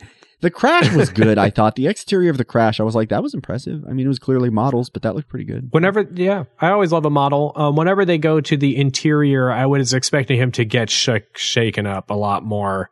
It seems to be like just kind of like riding it like as if the thing is made of cast iron, Right. just plowing through things instead of like aluminum, Yeah. aluminum being shredded apart. Yeah, that was kind of my point where these two guys just ride it to the ground and then camp out with a couple bumps and bruises as opposed to everyone just getting Yeah, broken like ankle, yeah. cheese when the thing comes apart on the ground. Yeah. And we get some really great parachute footage uh, prior to this. It was uh, very realistic. Um, Yeah. Ike's so dedicated. You know, Ike is the one who doesn't really want to be there. He's got a business Right. that's doesn't exist anymore, but he stayed behind so that he could keep radio um, All the way to the ground. all the way to the ground so that they could sort of know where they're at. Um, Maybe doesn't like- help. They're still there for too long. Right. Totally self serving, perhaps, but again, like there's like a soldier in everybody. We got the best of the guys. They'll stay behind to do whatever it takes. And because Jimmy Stewart like literally sacrifices himself to save his crew. And then this guy stays behind to make sure that they know where everybody's at. They get rescued Mhm. eventually. Mhm. Um, we learned that Dutch uh, missed the birthing of his baby girl. Whose name is Hope because telegrams are expensive if you have Ah, commas. So funny. so funny. Hope was my Um, mom's middle name and it was her adopted mom's name. So it was actually a fairly popular name for the time and it makes a lot of sense given what everybody's up against. For sure. All right. Um, I wrote here General Hawkes is annoying as shit. hmm Yeah. Yeah, it's a fairly Um, because he should be going he should be going home, but General Hawkes has to hound him about um about whether or not it's his fault that the plane crashed. yeah. Not worried about his health seemingly. Like not like, hey, good work. You all of your men got out safely and we didn't lose like an entire experienced bomber crew. Really conflicted. He's just on him like an asshole. accidents and, uh, don't just just, like- happen or something. He's like, there isn't just like like there's always someone to blame. And I'm like, that is an experimental aircraft doing a cold weather test. I'm pretty sure failure was kind of part of the flight plan, wasn't it? This was what you guys were trying to find out, right? Is that this happens? Like, I would think that maybe the person that then is the fault is the guy who sent me up there with this uh, untested um, new fuel tank, and that would be you, I guess. So can I like? Here's Right, a yeah, demerit it for you. yeah, cut, cut to uh, to cut to. Kirk Douglas and uh, Paths of Glory saying, "Well, you know, by that logic, yeah, exactly. I was the one in charge, right?" Yeah. Um, and then um, and then General Hawkes is like, "Well, I'm heading back, so if you want to catch a flight with me," and then we get to the airport, and he's like. Hey, do you want to see what I have in my hangar? And um, Zip on over to the hangar with Zip. me here, and I'll show you. Uh, yeah. and and then we we get to see the Boeing Air Company little sign there. There it and is, then they product go through placement. a door that's too short. And they, it's, And, it's a, a um, quaint little logo too. Like it looks like a little Seattle, Washington mom and pop shop. You know, I mean, it's coming up at this point, but it's not who they're gonna be. Not yet. Oh, good lord! But they're pretty much who they're going to be. Yeah. um, I feel like. The 747 Um, puts them on the map, but um, it is this, it's the military contracts World War One and two that take them from like a barn in Washington to the largest indoor building on the planet. So I've got something to show you, and then we get a B fifty B forty seven reveal, and um, and then I wrote here Dutch is creaming his jeans. he's pretty pumped about this plane.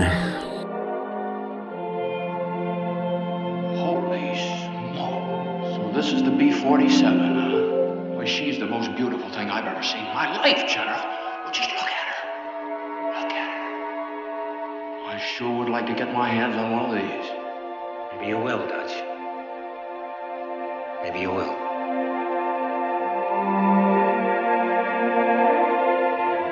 He can't wait because you know what? That B thirty six, I think he got about as high as you can possibly get from that. Um, you know, it's like how are you going to beat the exhilaration of riding that thing into a crash? and um, and I think it's going just full jet. when you put it like that, it's a little weird that he's excited to get into a totally new aircraft. It, I I get jet pilots responding this way. I guess I get bombers responding, but bombers are pretty boring to fly, aren't they? They're just like big and heavy and slow and loud and they vibrate a lot. And like, I guess, okay, so like, wow, we're at 40,000 instead of 20,000. That's kind of cool. Really cold up here. Uh, we're still up here. Oh, don't you love it? Like, I don't understand that. If if you're pulling like Mach 1 or something like that, I get it. But Maybe it's that combined with um, and I also have a weapon on here that can just absolutely just love touching this wipe a trigger. Look at this. Look right here. I can do it. Yeah, you see I this little have the orders switch, this do it, emergency release switch, which for some reason we just have next to a place where people trip all the time. yeah, you can just pull that if you want. I think they just love If I the lost my mind right now, yeah. it's just like this is like a 50 page checklist. Let's fucking do it. you know how much this thing cost? Well, you're in control of it, my friend. Yeah. Um, but Just crashed one also, uh, we learned that he's going to be flying these, and that he's going to be moving to, um, he's moving back, Right. into his old house. and I say, how can he just move back into his old house? Yeah. it's this movie wants everything to be okay. It, it is making everyone sad that they have to give everything up, but it's okay to give everything up because it's all there when you go back to it. He can't go back to play for the Cardinals again, but he's going to get a manager job, is basically what we're told. And yeah, we'll just go back and get the house, I guess. I don't know. The other thing that, that was kind of weird is that it's like the new bomber has exactly one window at the very, very top of this canopy, right? And maybe there's like other windows for gunners and things, but the other bombers had way more windows in them. And part of me, just as a crew person, I'd probably rather have windows than not windows. There's not a lot of stuff. There's like a little bit of windows for the uh, for the navigator in the front, And that's it. and there's like, the other ones were like mostly like the front of it was like this huge because you wanted to see all these different. I don't know. but I also feel like there's only three guys in there. Yeah, it's a much smaller crew. They say they they give you the details Yeah. of like what you can do with it for sure. There's just two guys who don't get to speak in the back. Yep. They're just in complete darkness. And two guys that apparently get really close up in the front. um, so so we get a briefing where Hawkes reads directly from the uh, Boeing brochure. um, brags about how you have to wear frickin' socks on it as you walk over the wing because otherwise the wing will shear off at high speeds. That's how frickin' precise it is. you know that there's like a camera person there being like, "Do we really need all this footage?" Like, yeah, just keep rolling, just keep rolling it. Just he's gonna read from the brochure for a while. It's gonna go on the big screen. This is national security. Um, and then um, and then Hawk says that the B forty seven is on third base, and he needs you to bring it in. And the look, Dutch, he says, and then he grabs the back of a chair, leans all the way forward, pushes the other pilots out of the way, and then gets right in Dutch's face and says, "Dutch, the can you camera do it?" gives us the longest react ever, and Jimmy Stewart plays it like he's like, oh, Oh, I can't wait to hit this in my. It is like- Ooh. so hammy. It's like on third. And what's weird, here's the other thing. Not to get too down the baseball rabbit trail, because it's possible he could hit Mhm. a No, no, baseball go and on. himself end up on third base and he's got to get home. But he's a third baseman. So he should be trying to stop the person at third base from getting home, not trying to bring him home. So maybe that's all look. of these are military guys now, so they're all talking about doing it. this is all sexual innuendo. Mhm, and that's why yeah. everyone's so excited to get in the new planes because Mhm. they have much more as the plane technology grows the conjugal visits rules decline in terms of crew intimacy i guess Mhm. okay i mean if i'm gonna be up there at 40000 i might as well be having a good time Well, it better be with somebody that you like. Um, a lot a lot. And then it's fun. And that's great. That's great. That's better than being up there with somebody that you hate for 16 hours. That's for sure. no doubt Um, that's the movie i want some- i want i want a nuclear war movie where everything's happening but the crew of the planes fucking hates each other and they just they're like, oh like yeah, it happens on the other. end of the flight. Just- I want it to be uh, Jimmy Stewart's arm is is now already dead, and then they get the failsafe call or whatever. I, I can't seem to use my arm here. Looks like we're going to start a nuclear war. and We don't even know what to do about it. Oh, jeez. so this is where we get into one of the most insane sequences. I was like zoning out the first time I was watching this, but today I was watching this closely. We get very gratuitous B forty seven footage now. Um,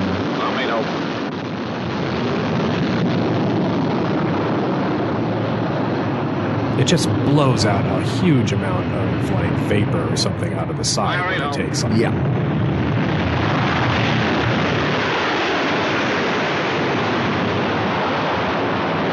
What is that? Just probably like poison and climate change Just- chemicals, I would imagine. Yeah, no, totally. Yeah, it's probably making me ma- making me sterile. Um so so in this sequence in this sequence we get to see two contrasting things. We get to see them, you know, taking off or whatever, but then we see that the guys in the in the command center are in a very rainy, stormy command center. Mhm.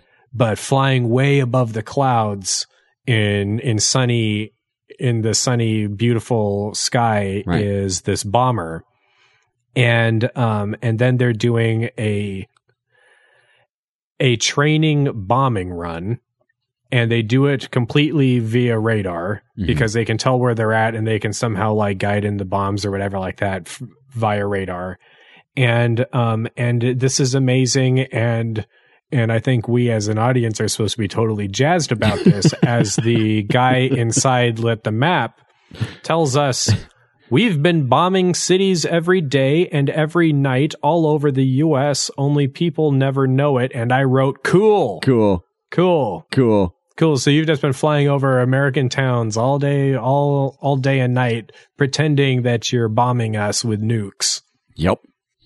And we've talked about how there have been accidents and mistakes and all this stuff, and they're just like, well, whoopsies.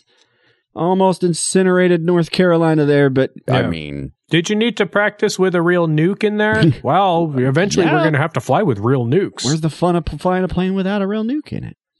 okay, so we're in the plane and um and this is where we get one of we get two great shots here. At 11636 we get Ike's wet ass.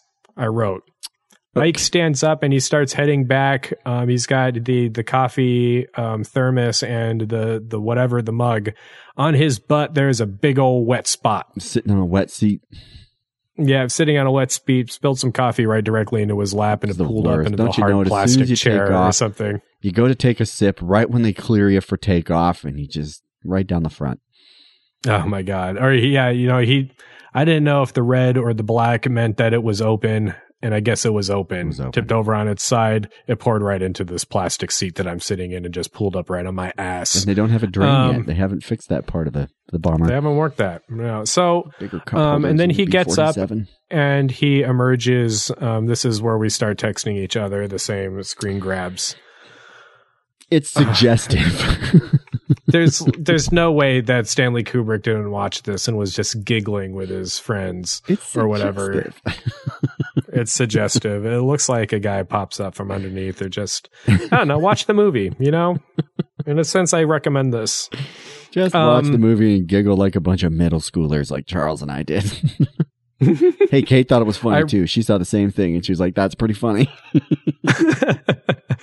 I said the landing music is ridiculous. So play some of that for everybody. Mhm. Play that behind everything.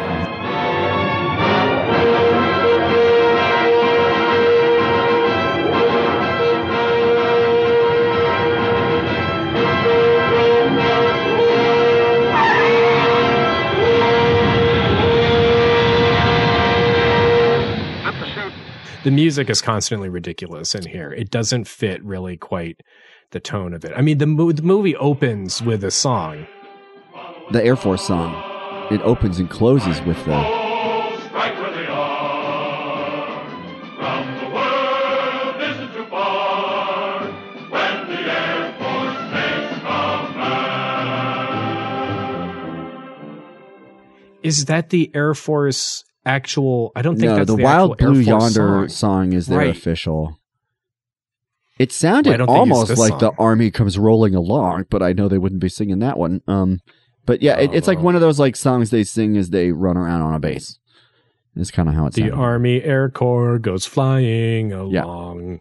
Yeah, that'd be cool. Um, Army people So like, this is "Uh, where no, when you Dutch- can't do that. That's our dude. Dutch comes back. He is um he's got like a a beard almost is growing on his face. He seems to be very tired. I said right here that he is squirming around like a junkie. Yeah. Um If we're supposed to want to be Jimmy Stewart right now, then it's like a hard, hard kind of life. They're at the baseball game. He Mhm. can't pay attention to the baseball game. Mhm. He's like He's got to get back in the seat. He's, well, he keeps checking his watch, and she's like, "You you don't leave until midnight." He's like, "Well, it's like six hours of preparation. It's not like we're flying a toaster up there, baby." He doesn't say baby. Jimmy Stewart would never say baby, but it'd be pretty cool if he did. I liked our bit going back and forth with text where we want Jimmy Stewart to do the Matador monologue from the end of Failsafe, just Oh because my his God, voice would yeah. be. Did you listen to the text I sent you of him being a fighter pilot when they're like, "We ran into a headwind. What are we gonna do?" And he's like, "Oh, cheers. We better do something about that." And I'm like, "My hero." We bumped into 120 knot headwind, Dutch. Jet stream. 40 knots faster than briefed. We've lost 13 minutes already. Well, well, we better do something about that, Ike. Leon, what do you think? he just sounds gawky. Sally doesn't like General Hawkes, Mm-mm. and um, we also learned that Rusty has made a full colonel now. And the we Brewster kid's doing well. The Brewster kid's really coming on like everybody said he pretty would. So that's good. Good for him. Yeah. Um, and as we learned from John Travolta in Thin Red Line, which we haven't done yet, Mm. um, you know, once you get Colonel, Just can't wait to get that Can't star. wait to get that star, can you? There's always someone waiting to jump in when you're not. That's a different movie.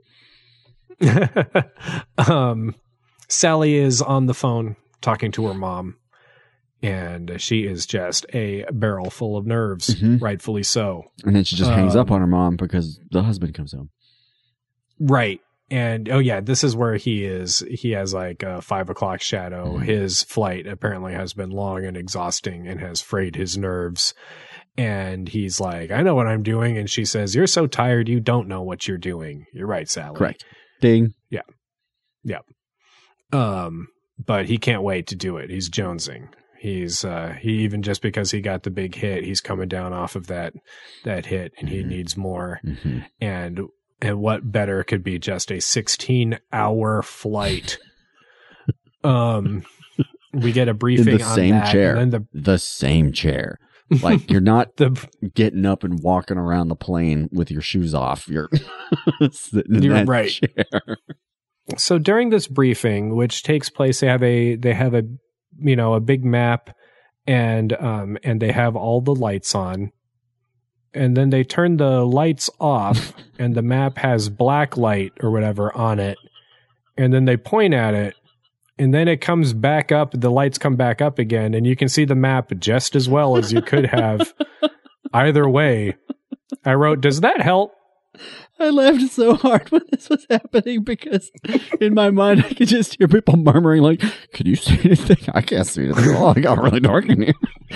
they, like, they, turned to the camera on the audience, and you could barely see people. It's just like outlines of a few heads. And in my mind, I'm like, "Uh, "I can't see anything. I, I can't see anything." Know, what are you pointing at? I don't know. And He turns the light back on, and someone in the audience is like, "Oh, thank God." Hand raised in the back. Yeah, could you point again? We could not see anything when you turn the lights off. They wanted so bad to have like the dramatic map, but the lighting was just awful. And it was so funny because it's the briefing. This is the briefing. Like, no wonder they ended up in a storm. They couldn't see shit. I was laughing so hard. And it was like, why is this funny? Why are they turning the lights off? Because they want this big dramatic moment. Look at our map. They got to get the, they could not get the big board right. Kubrick can land to that big board. They should have brought him on to put the big board up.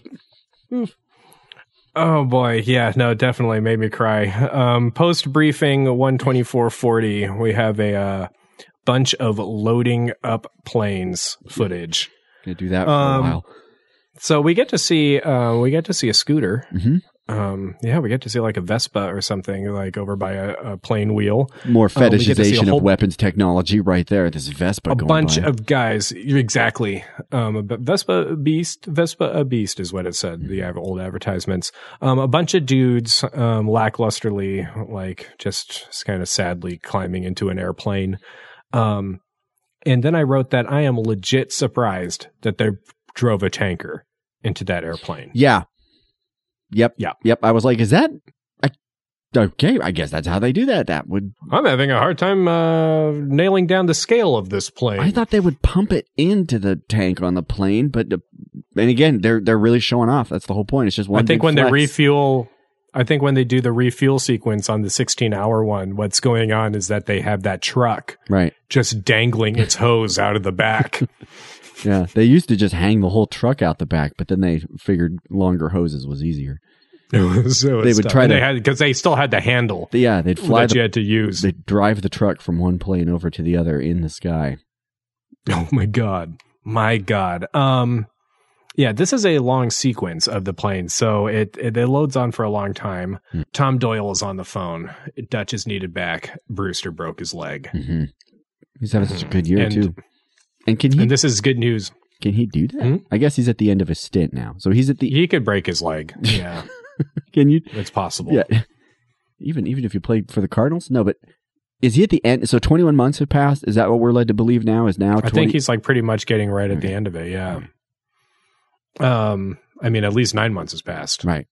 We have um the office view, hmm and I wrote flag, planes, hmm wife. Mhm. Yeah, there's a picture of his wife. There's the view of the planes, and then there's the flag in his uh, in his office So there. an- anything else? And he kind of looks looks at all of them, um, looks at all of them, sings the American Dad theme. Yeah.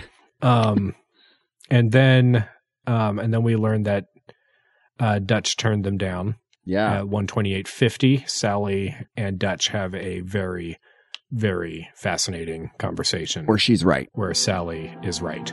I had to make a decision, and I made it. I'm not getting out at all. I'm staying in the Air Force permanently. Oh, you don't. I know it's rough on you. I know how you feel. I took all that into consideration. But when I got right down to rock bottom, this was the only thing I could do. But you've served your 21 months. Now, there's And- no use arguing. It's all settled. I've signed up. You just went ahead and made this decision all by yourself. There are some decisions you have to make alone. So this is going to be it. The Air Force. For the rest of your life and mine.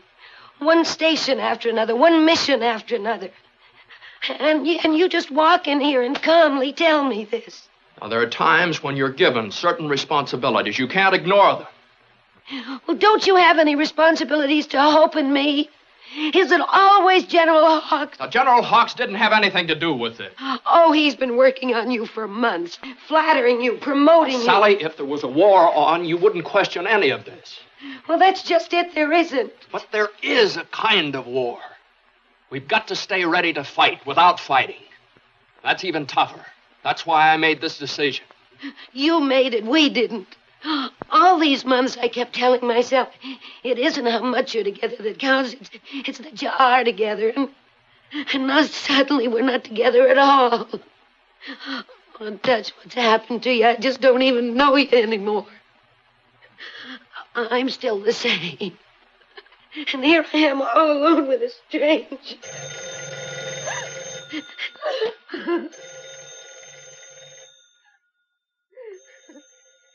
One hundred percent.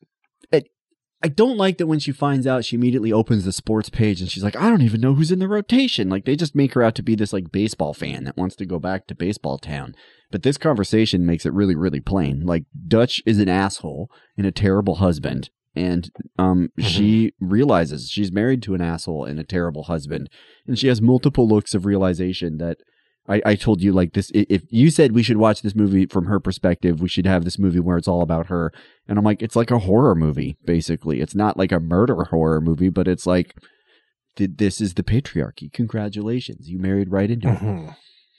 Yeah, her husband is like it starts getting like taken over, um, body snatcher style. Um, so Sally's all truth, and then he says there is a kind of war. Says Dutch. Shut the fuck up. I'm from the future. You guys don't exist anymore. yeah there was there was never a war in fact we got closer with your accidents than like with the actual war so mm, Yeah. womp womp Maybe you guys, maybe a guy with his broken arm shouldn't be up there flying a nuke. Yeah. How about that?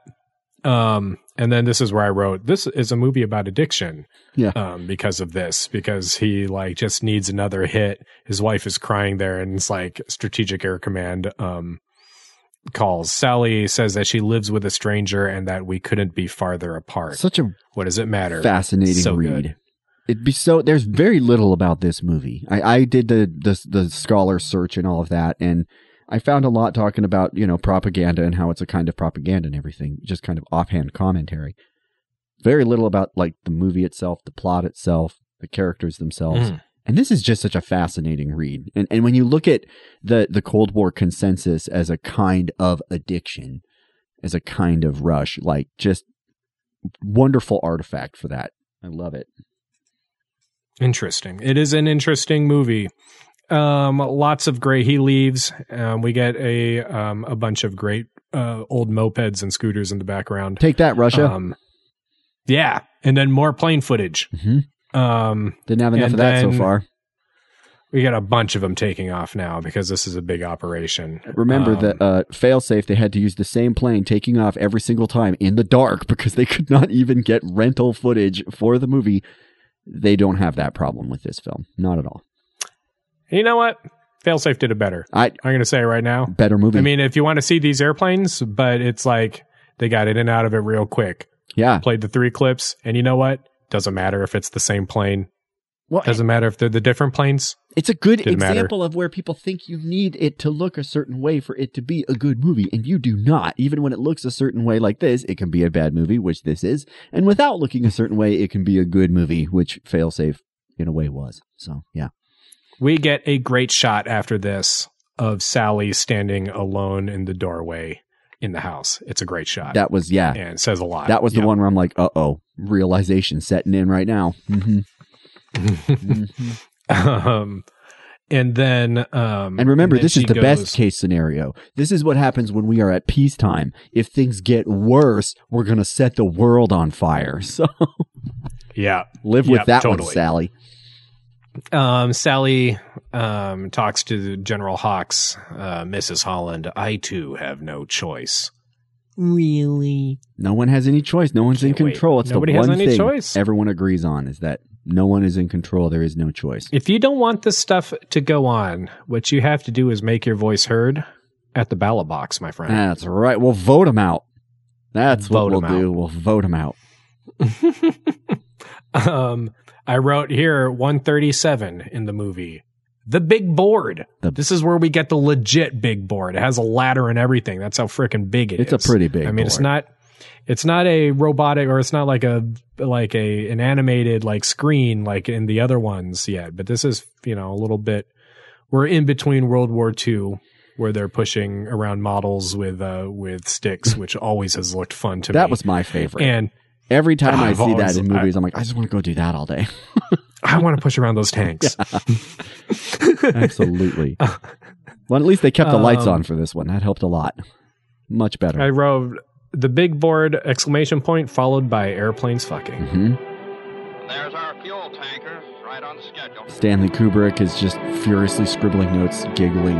Oh no, totally because it's got the music and everything. It does. Like it's got like romantic Yep. sounding music. It may like again, to, Stanley Kubrick may as well just use that same stock footage and the same music. And These are war machines, and it has a music like they want you to go on a vacation on a on a seven forty seven. yeah, it's like, Like it's it's wild. It's the Fly the Friendly Skies music, yeah, but it's a machine that is going to where people have been fantasizing about wiping you off of the planet, Right. you an American citizen, all day and all night. forty megatons It's of so nuclear bizarre. weaponry on that thing, and they're making it sound like a a date on the, you know, in Venice, like you're paddling down the water and you're having a picnic in the park. And it's just like this. The strings sound like the intro to "It's Always Sunny from Philadelphia." It's like the sweetest, most innocent strings in the world, not nuclear war music. this is where we get one of the first casualties of the movie, um, where where we learn that Ike has reenlisted. hmm Yeah, that's the casualty. Um, I'm like, nobody died in this movie. What? No. Yeah, no, we lost him to the machine. Ike takes flak Um, fire through the belly of the the bomber and just splatters all over the inside of the plane. Nope, that doesn't happen in this movie. uh, Dutch apparently has started quite a fashion. So it's like these guys have like reenlisted to crew with Dutch. Yep, Exactly right. This, This movie what's is, for all up. the people is that will sign up to take their place. Yep, yep. Um, so and they say uh, Dutchy started quite a fashion, and I wrote of people wasting their lives going to get Tillmaned. Yeah, w- wait till they find Um, out that Dutch doesn't get to be in the military anymore. yeah. Oh, actually, I'm leaving. I'm going to be a baseball manager, and you're in now for the rest I'll of your follow life. you to the gates of hell, sir. So about that, uh, I've been released from the military, and you are going to the gates of hell. Have a great time. They're uh, they're about 12 hours into the flight, and everybody is physically miserable. Yep. Um. No in-flight movie. The in-flight movie is failure to launch. And they're just suffering through it again and again and again. Oh my god. Little inside joke there. Um, Dutch's arm is brutalized. Um, can't lift it hardly. Fog on the ground. They can't land. They have to go to a different airport. Super bad visibility. Um, it's it's it's a horrible situation. And oh, god damn it. They say stand by for immediate jet penetration. Stand by for immediate jet penetration. Affirmative, affirmative. and again, I'm like, and also, like, that just sounds like a very abrupt thing to tell someone. I'd be like, wait, immediate jet penetration? Can we like talk this over first? Have a couple of minutes first? I don't know. Talk this. Dutch cannot reach the throttles. He has to talk to his uh, to his co-pilot and walk him through that. It's like having somebody switching the gears for you as you drive the car and just like hit the clutch for him. It's they're doing the gas. They're doing that accelerator. And I guess that's pretty straightforward in a car. But yeah, I'm not a pilot. I feel like operating the throttle is fairly important. You want a pilot that can do that. And he does. He gets scary, yelled yeah. at for like he he gets yelled at for flying when he shouldn't have been flying. Why is he flying? He's just hooked on the plane because He's an hooked on, he's hooked on flying. Right. Okay. Um, they say continue your penetration. Air Force Jet 3411. You are cleared for immediate jet penetration. Um, he lands the he lands the plane um, entirely through um, tower commands, pretty much until they get like right to the ground. I wrote that this was actually pretty exciting. This is something pilots can do. It is, in fact, very, very difficult. It's something they practice a lot, and that takes just tremendous courage, I think. It is exciting. Doing it one armed would be super hard, I imagine. It's not Act 3 exciting. I mean, it's not like. I wrote this is where they went wrong. They should have shown an experienced pilot at the beginning of the movie fucking it up. Yeah. It should have been one of Dutch's friends. Dutch should have shown up at Strategic Air Command like his first day, goes up to the tower on the tour.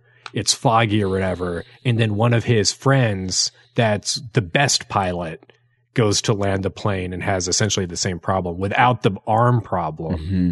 And then crashes into a huge, horrible fireball. And then Dutch is like, What have I gotten? Well, I got myself into. Well, geez, the stakes are a lot higher than third base. Well, well, we better do something about that, Ike. Leon, what do you think? If they had done that, that would have been totally awesome. That would have raised the stakes a bunch. And then at the end, when he was landing it, going through the same thing, it would have been super exciting, I think. One of the rabbit holes I fall down is there's a bunch of YouTube channels where people let you fly along inside aircraft as they're on approach and stuff like that. And it's for real. Like they'll fly those things in like the the the water effects on that windscreen I thought were really cool where you can see hmm. nothing. You see nothing and then runway. It's just runway. And the whole time you're talking and the people are like, "Yep, you're good. You're online, doing great." And they call it like I can't remember what they call it, but it's like you're just flying off your instruments. path. You're on course. Your heading is 180 degrees. You are on glide path. You're on course. You're two miles from the end of the runway. And the biggest risk, they think this is how Kobe's helicopter went down. The biggest risk is you just get disoriented. You don't know which way is up and which way is down, and you overcorrect, and that's it. And when you're at low level, that's really dangerous. And so you have to be a really incredible pilot to do it. It's really dangerous. All right, back a little more. Uh, I got the runway. Hold up, hold up. All the way back. All the way back, Leo. All right, all right, pop your shoe.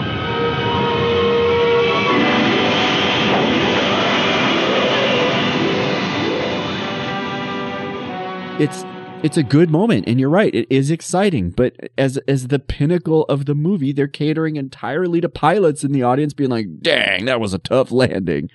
I laughed am when you said that because yes. it's true. Like everyone else is like, it's rainy and they're landing a plane. It's exciting, but that's it. Like, Mhm. welcome to SFO, ladies and gentlemen. Uh, we're sorry you're a little delayed. Uh, you know, like, Right. It's if you had a naval battleship movie where the conflict was that they had a fire on the battleship, Mhm. people that were on battleships or worked on ships and were like, "Oh my god, a fire! That's super serious." But other people would be like, "It's a bummer we didn't get to see a fight between battleships." right. Yeah, no, it's a good point. Yeah. It's a really good point.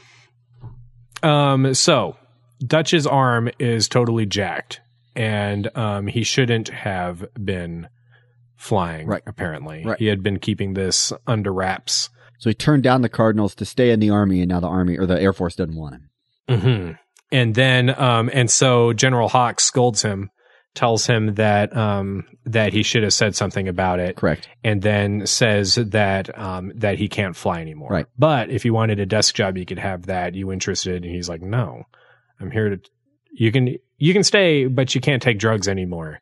He's like, no, I came here for the drugs. He's not a patriot, right? He's not about the cause, and it's I'm not. here to fly planes. yeah, it's just the planes. And then, um, and then the funniest punchline of the movie is that General Hawk says, "I guess you can't play baseball with that arm either. What are you going to do?" Boop boop boop. boop. Oh. I'm like it's all right. You got a managing job. He'd be crazy not to give you a managing job. And I'm like, I don't know. That's how it works in Major League Baseball. But okay, I guess it's that easy. yeah. I mean, Brewster's going to need to manage too. His leg's broken.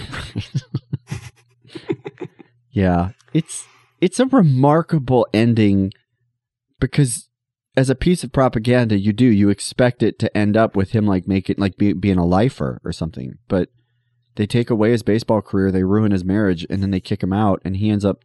It ends like He that- doesn't even have a line where he's like, "Don't worry though, you know, it's like we have a good a good package for you, you know, disability and stuff like Nope. that. If you get, they don't mention that, Nope. which is wild for a movie that is pitching so much at you, Yep. and then immediately follows him discarding Jimmy Stewart while just while Jimmy Stewart is in shock at the door with like tears in his eyes. Um, he's like General Hawkes is like, hey, I just want you to know that like all this great housing and benefits and stuff like that that I've gotten for people that wasn't easy to come by. And you know 80% of our force comes from from civilian volunteers or whatever. And I just I really just need help from people and I'm really glad that you stayed in for as long as you did and it's like it was like so it was so it was just like he should have looked right into the camera and then like pushed in on him and everything and had him framed with the flags and everything and had him talk directly to the audience and then had a phone number scroll along the bottom for strategic air command recruiting It's just a weird pitch. It's a weird pitch. You too can make it to the Cardinals and then get pulled away right when you're about to sign a 70k contract and then your arm's fucked up and then you're out. And then I don't know. and then the most offensive part of the movie shows up and that is um, having Sally show up and um, and apologize for being mad. I don't care what uniform you're wearing. You're still my husband. I'm very proud of you. I'm ashamed of me. Uh, I'm proud of you and I'm ashamed of me, she says. I love you, but I can't help but say right now, I overheard through the door that you that you're getting out, and I'm fucking glad. Right. And you know what? Shame on you, the guy behind you, your boss. Right. For we had we could have had a few more years of 70k Right. baseball. Also, remember that moment where you signed up without talking to me about what we were going to do and I said you made a mistake? Well, not to really emphasize that I was right and you were wrong. But uh I was Mhm. and you were. yeah. Nope. Turns She's out you were wrong, and you made me angry. she's proud of him for what we don't know and ashamed of herself for what don't know. N- neither of those are contextualized. She just walks she's a in- product of her time. Sadly, it's like she's just like she started malfunctioning or something. It's like she's she's bucking against the patriarchy, but she hasn't gone over the edge yet. it's like this is like a greatest sacrifice movie except the sacrifice is like his arm his baseball career and his wife because they cannot show you him dying in a fiery crash or something like that because then you don't get people signing up to join SAC. I don't know. Um, and then the movie ends right there, and we get um, if you have Blessed the subtitles on, it says majestic theme playing, um, and then we get the music and just put that in over the top of this and fade it out as we were talking. It's the Air Force takes command.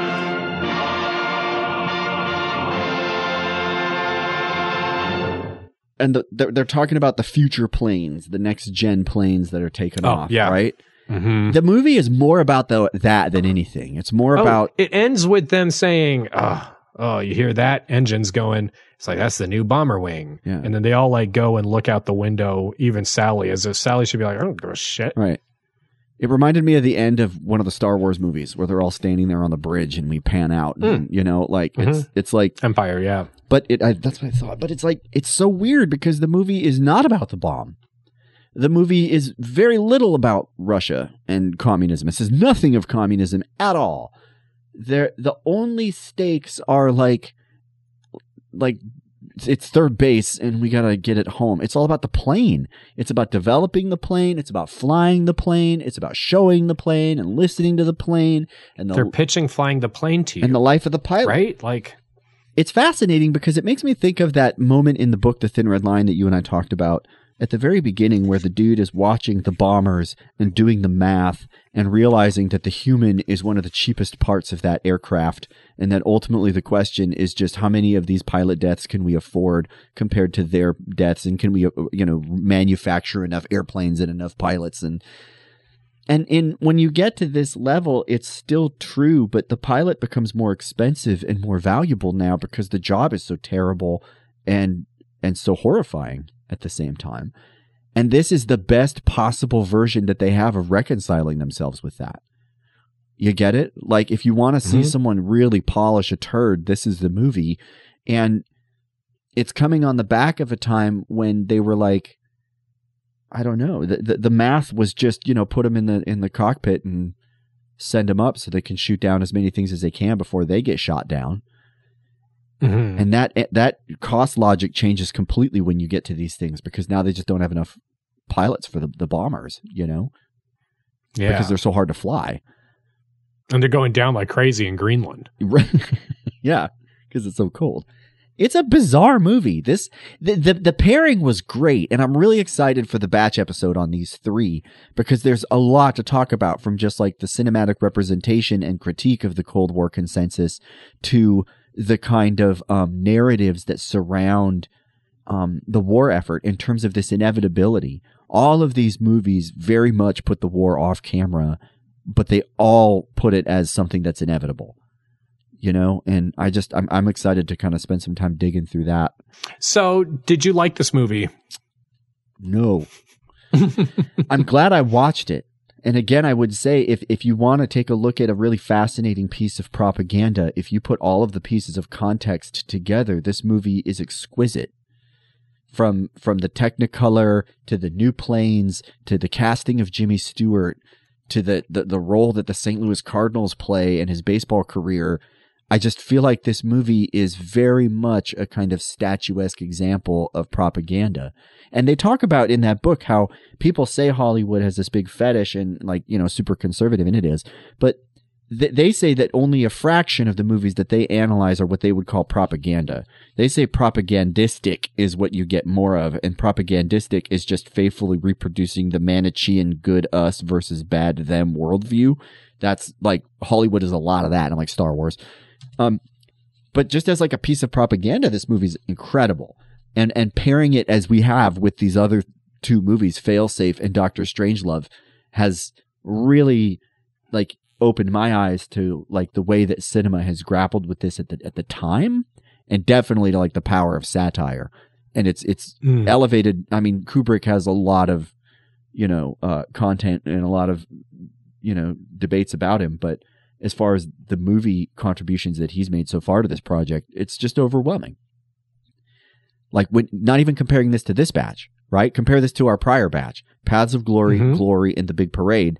So those movies are dealing with World War One, the Civil War, far prior to this. Um, Mhm. I love that we have such a wide array of leading men. We've got Henry Fonda, Mhm. you know, we've got um, Kirk Douglas, we've got Jimmy Stewart, we've got Peter Sellers, we've got um, the dude whose name I cannot remember from the Big Parade that was all the jam until they started listening to voices, and then he couldn't hack it anymore in Hollywood. we forget that that Hollywood has always had the leading men of the time and the leading act- women of the time, and that they've always done these kinds of things. It's just fun to look at that. I don't know. It's it's interesting to see these performers doing all this. What do you think? Did you like this movie? Uh, no, I don't like this movie. It's too long. You know, I think if they if they cut out so much more of the airplane footage, The bureaucracy. that this movie that this movie would be that could this movie could be like a tight ninety minutes. Do we I think need an eye exam? we don't need an eye exam. we don't need so many things. Um, we do we potentially need this movie?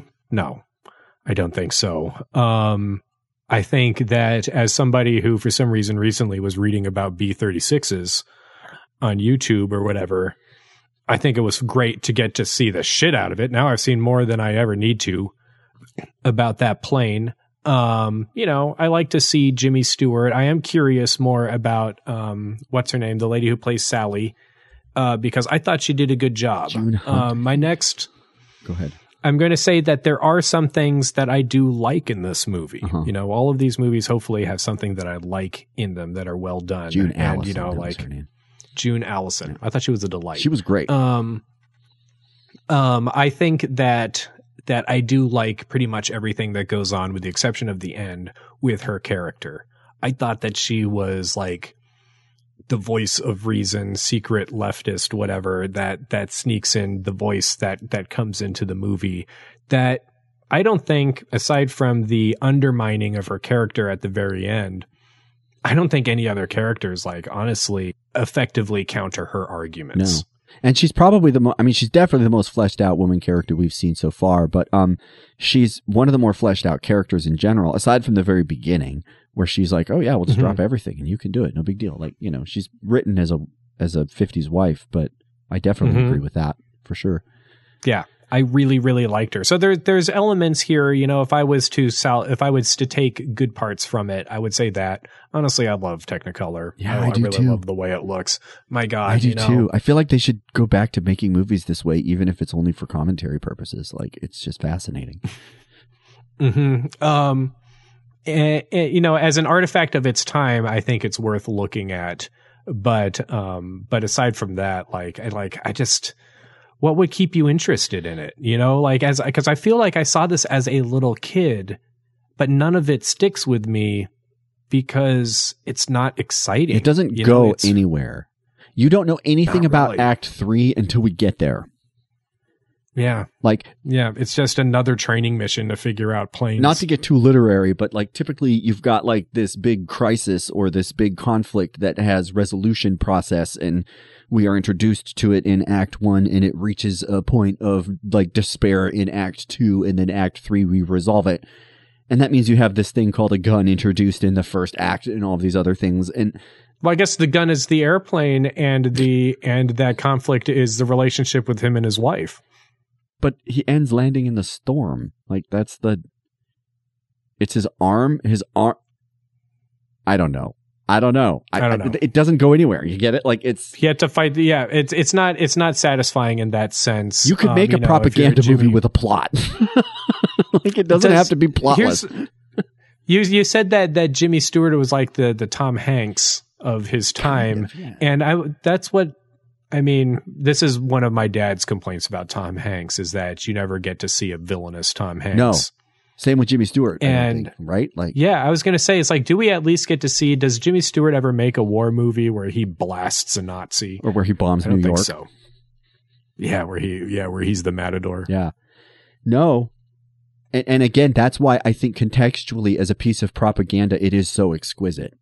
Yeah. Because my only understanding of Jimmy Stewart coming in again was like, what a wonderful life. Mr. Smith goes to Washington and the old filibuster. Oh, should we ban the filibuster? Oh, Jimmy Stewart coming back again.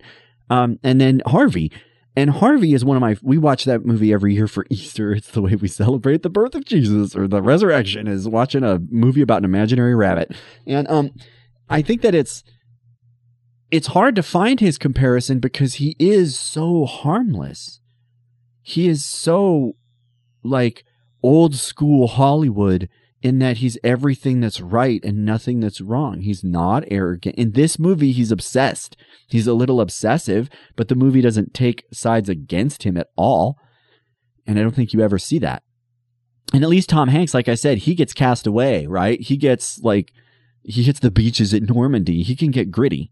And I don't think we, Jimmy Stewart doesn't do any of that. He's Americana through and through. And it makes me want to learn more about him because I bet you could study him like as an archetype and learn a lot about like white masculinity, settler colonialism, the patriarchy, all of that. No doubt. I was just going to say, long story short, I, um, you know, it's an interesting movie to watch. I don't really like it. There's some things that I did like a lot with it. They were all Sally. Yeah.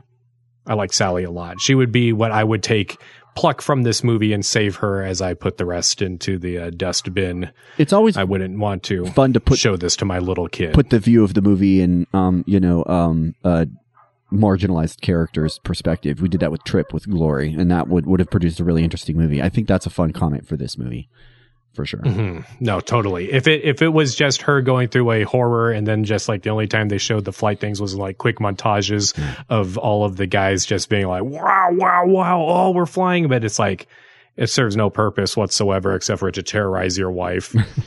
um, you know, it's like they should uh they should redo it and um and he crashes his plane and then she has like a miscarriage um, because she's just so unbelievably stressed out from the thing that's going on, you know, and just has like a mental breakdown and it's his freaking fault because he can't stop doing this sort of thing. Yeah, where it crashes his plane and everybody dies, and then she's a widow with a kid and all of that. Um, Or or his like half of his brain is off, and then she has two kids And then they get to fight with the VA to get any of his health care. And I Oh, guess man. since it's Oh, the that'd be 50s or so good. 60s, they actually maybe come through. I don't know. But, um, so we just finished a batch on Cold War movies. Is that it? The, the, Mhm. Yeah, that's going to be our that's going to be our batch conversation then with not just Cold War movies, but Strategic Air Command Cold War movies, Right. as it turns out. Right. Um, not necessarily the intent when we started, but it's what it turned out to be, and it I think was very interesting, and that's what our batch conversation. Well, I sent you something from the um the book I was cutting up before we started, and it said that um who is it um General Curtis LeMay. read the books that Failsafe and Doctor Strangelove were based on, and he was so concerned about the effect of those books long before those movies were ever made that he started agitating to get um what is it a gathering of eagles or whatever that movie was called? The only other propaganda film of the time that they thought like coined as propaganda. Like we have spoken about how as early as the 20s 30s and 40s the united states military saw the propaganda potential um, in terms of just like framing our interests and things. But that piece of evidence is interesting because it shows that that they understood the power of those novels and they understood the kind of potential power for it. And that meant that they had to punch back. And it's fun to look at the comparison. It's really fun to see what they're afraid of which are the first two movies that we looked at. Just great choice in, in those two movies and then to see that this isn't the one that they that they said was the response. We should definitely watch that. But to see a straight up propaganda response and just how limited they are. The imaginary of the other argument is so vivid. Dr strangelove failsafe they're like oh yeah 60 million people could die. 40 million people could die. 20 million people could die. And this movie is like ah, we crashed in want to, greenland. it doesn't want to talk about that stuff. No, we're not gonna It doesn't want to talk of about why they exist. Yeah. Yeah. And the, the the the promo for the movie, the the language of the movie, if you were to read the back of the box, as it were back in the day, it says something about how like a uh uh what is what, does it say? It's like a former baseball player is called back to play an increasingly important role in nuclear deterrence, but that's not ever part of the movie. So that's going to be fun. I can't wait to do this batch. the episode. increasingly yeah the increasingly important role is just newer airplanes just marveling at the newest airplane possible. Yep Mm, it's very frustrating Someone's got to do it. Otherwise, those planes will roll out there and there'll be no one to marvel at them. team sally Team Sally. that's all i got to say about this Yeah. yeah, team sally Yeah, absolutely. i liked i liked her a lot Well, good batch, Charles. I'm looking Okay, forward to the batch episode. Thanks, friend. totally i can't wait i can't wait i'll see you next week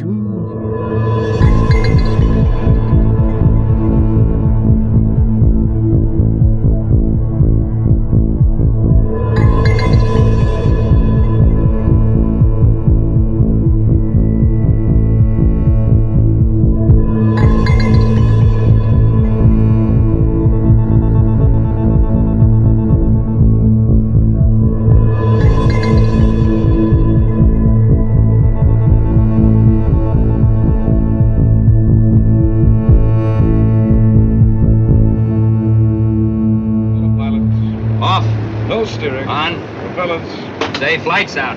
Checklist complete. Redwood Soundwave.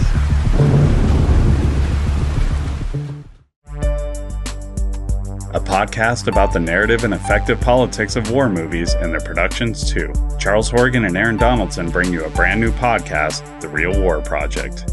Dip in and out of subjects with Lauren and Sarah's irreverent points of view with the hilarious podcast, Dippers. Catch up with the week's pop culture news as well as reviews of new movies and shows, not to mention the occasional interview with Carl, Brandon, and Biggs on Not Safe for Network. Wrestlers wrestle, but sometimes they make movies too. This podcast lets you know how they do. Listen to Eric and Connor in all three seasons of Movies with Wrestlers. One by one, Jeremiah and Biggs break down influential movies and some wretched ones too in the podcast you can't miss, A Cosmic Void.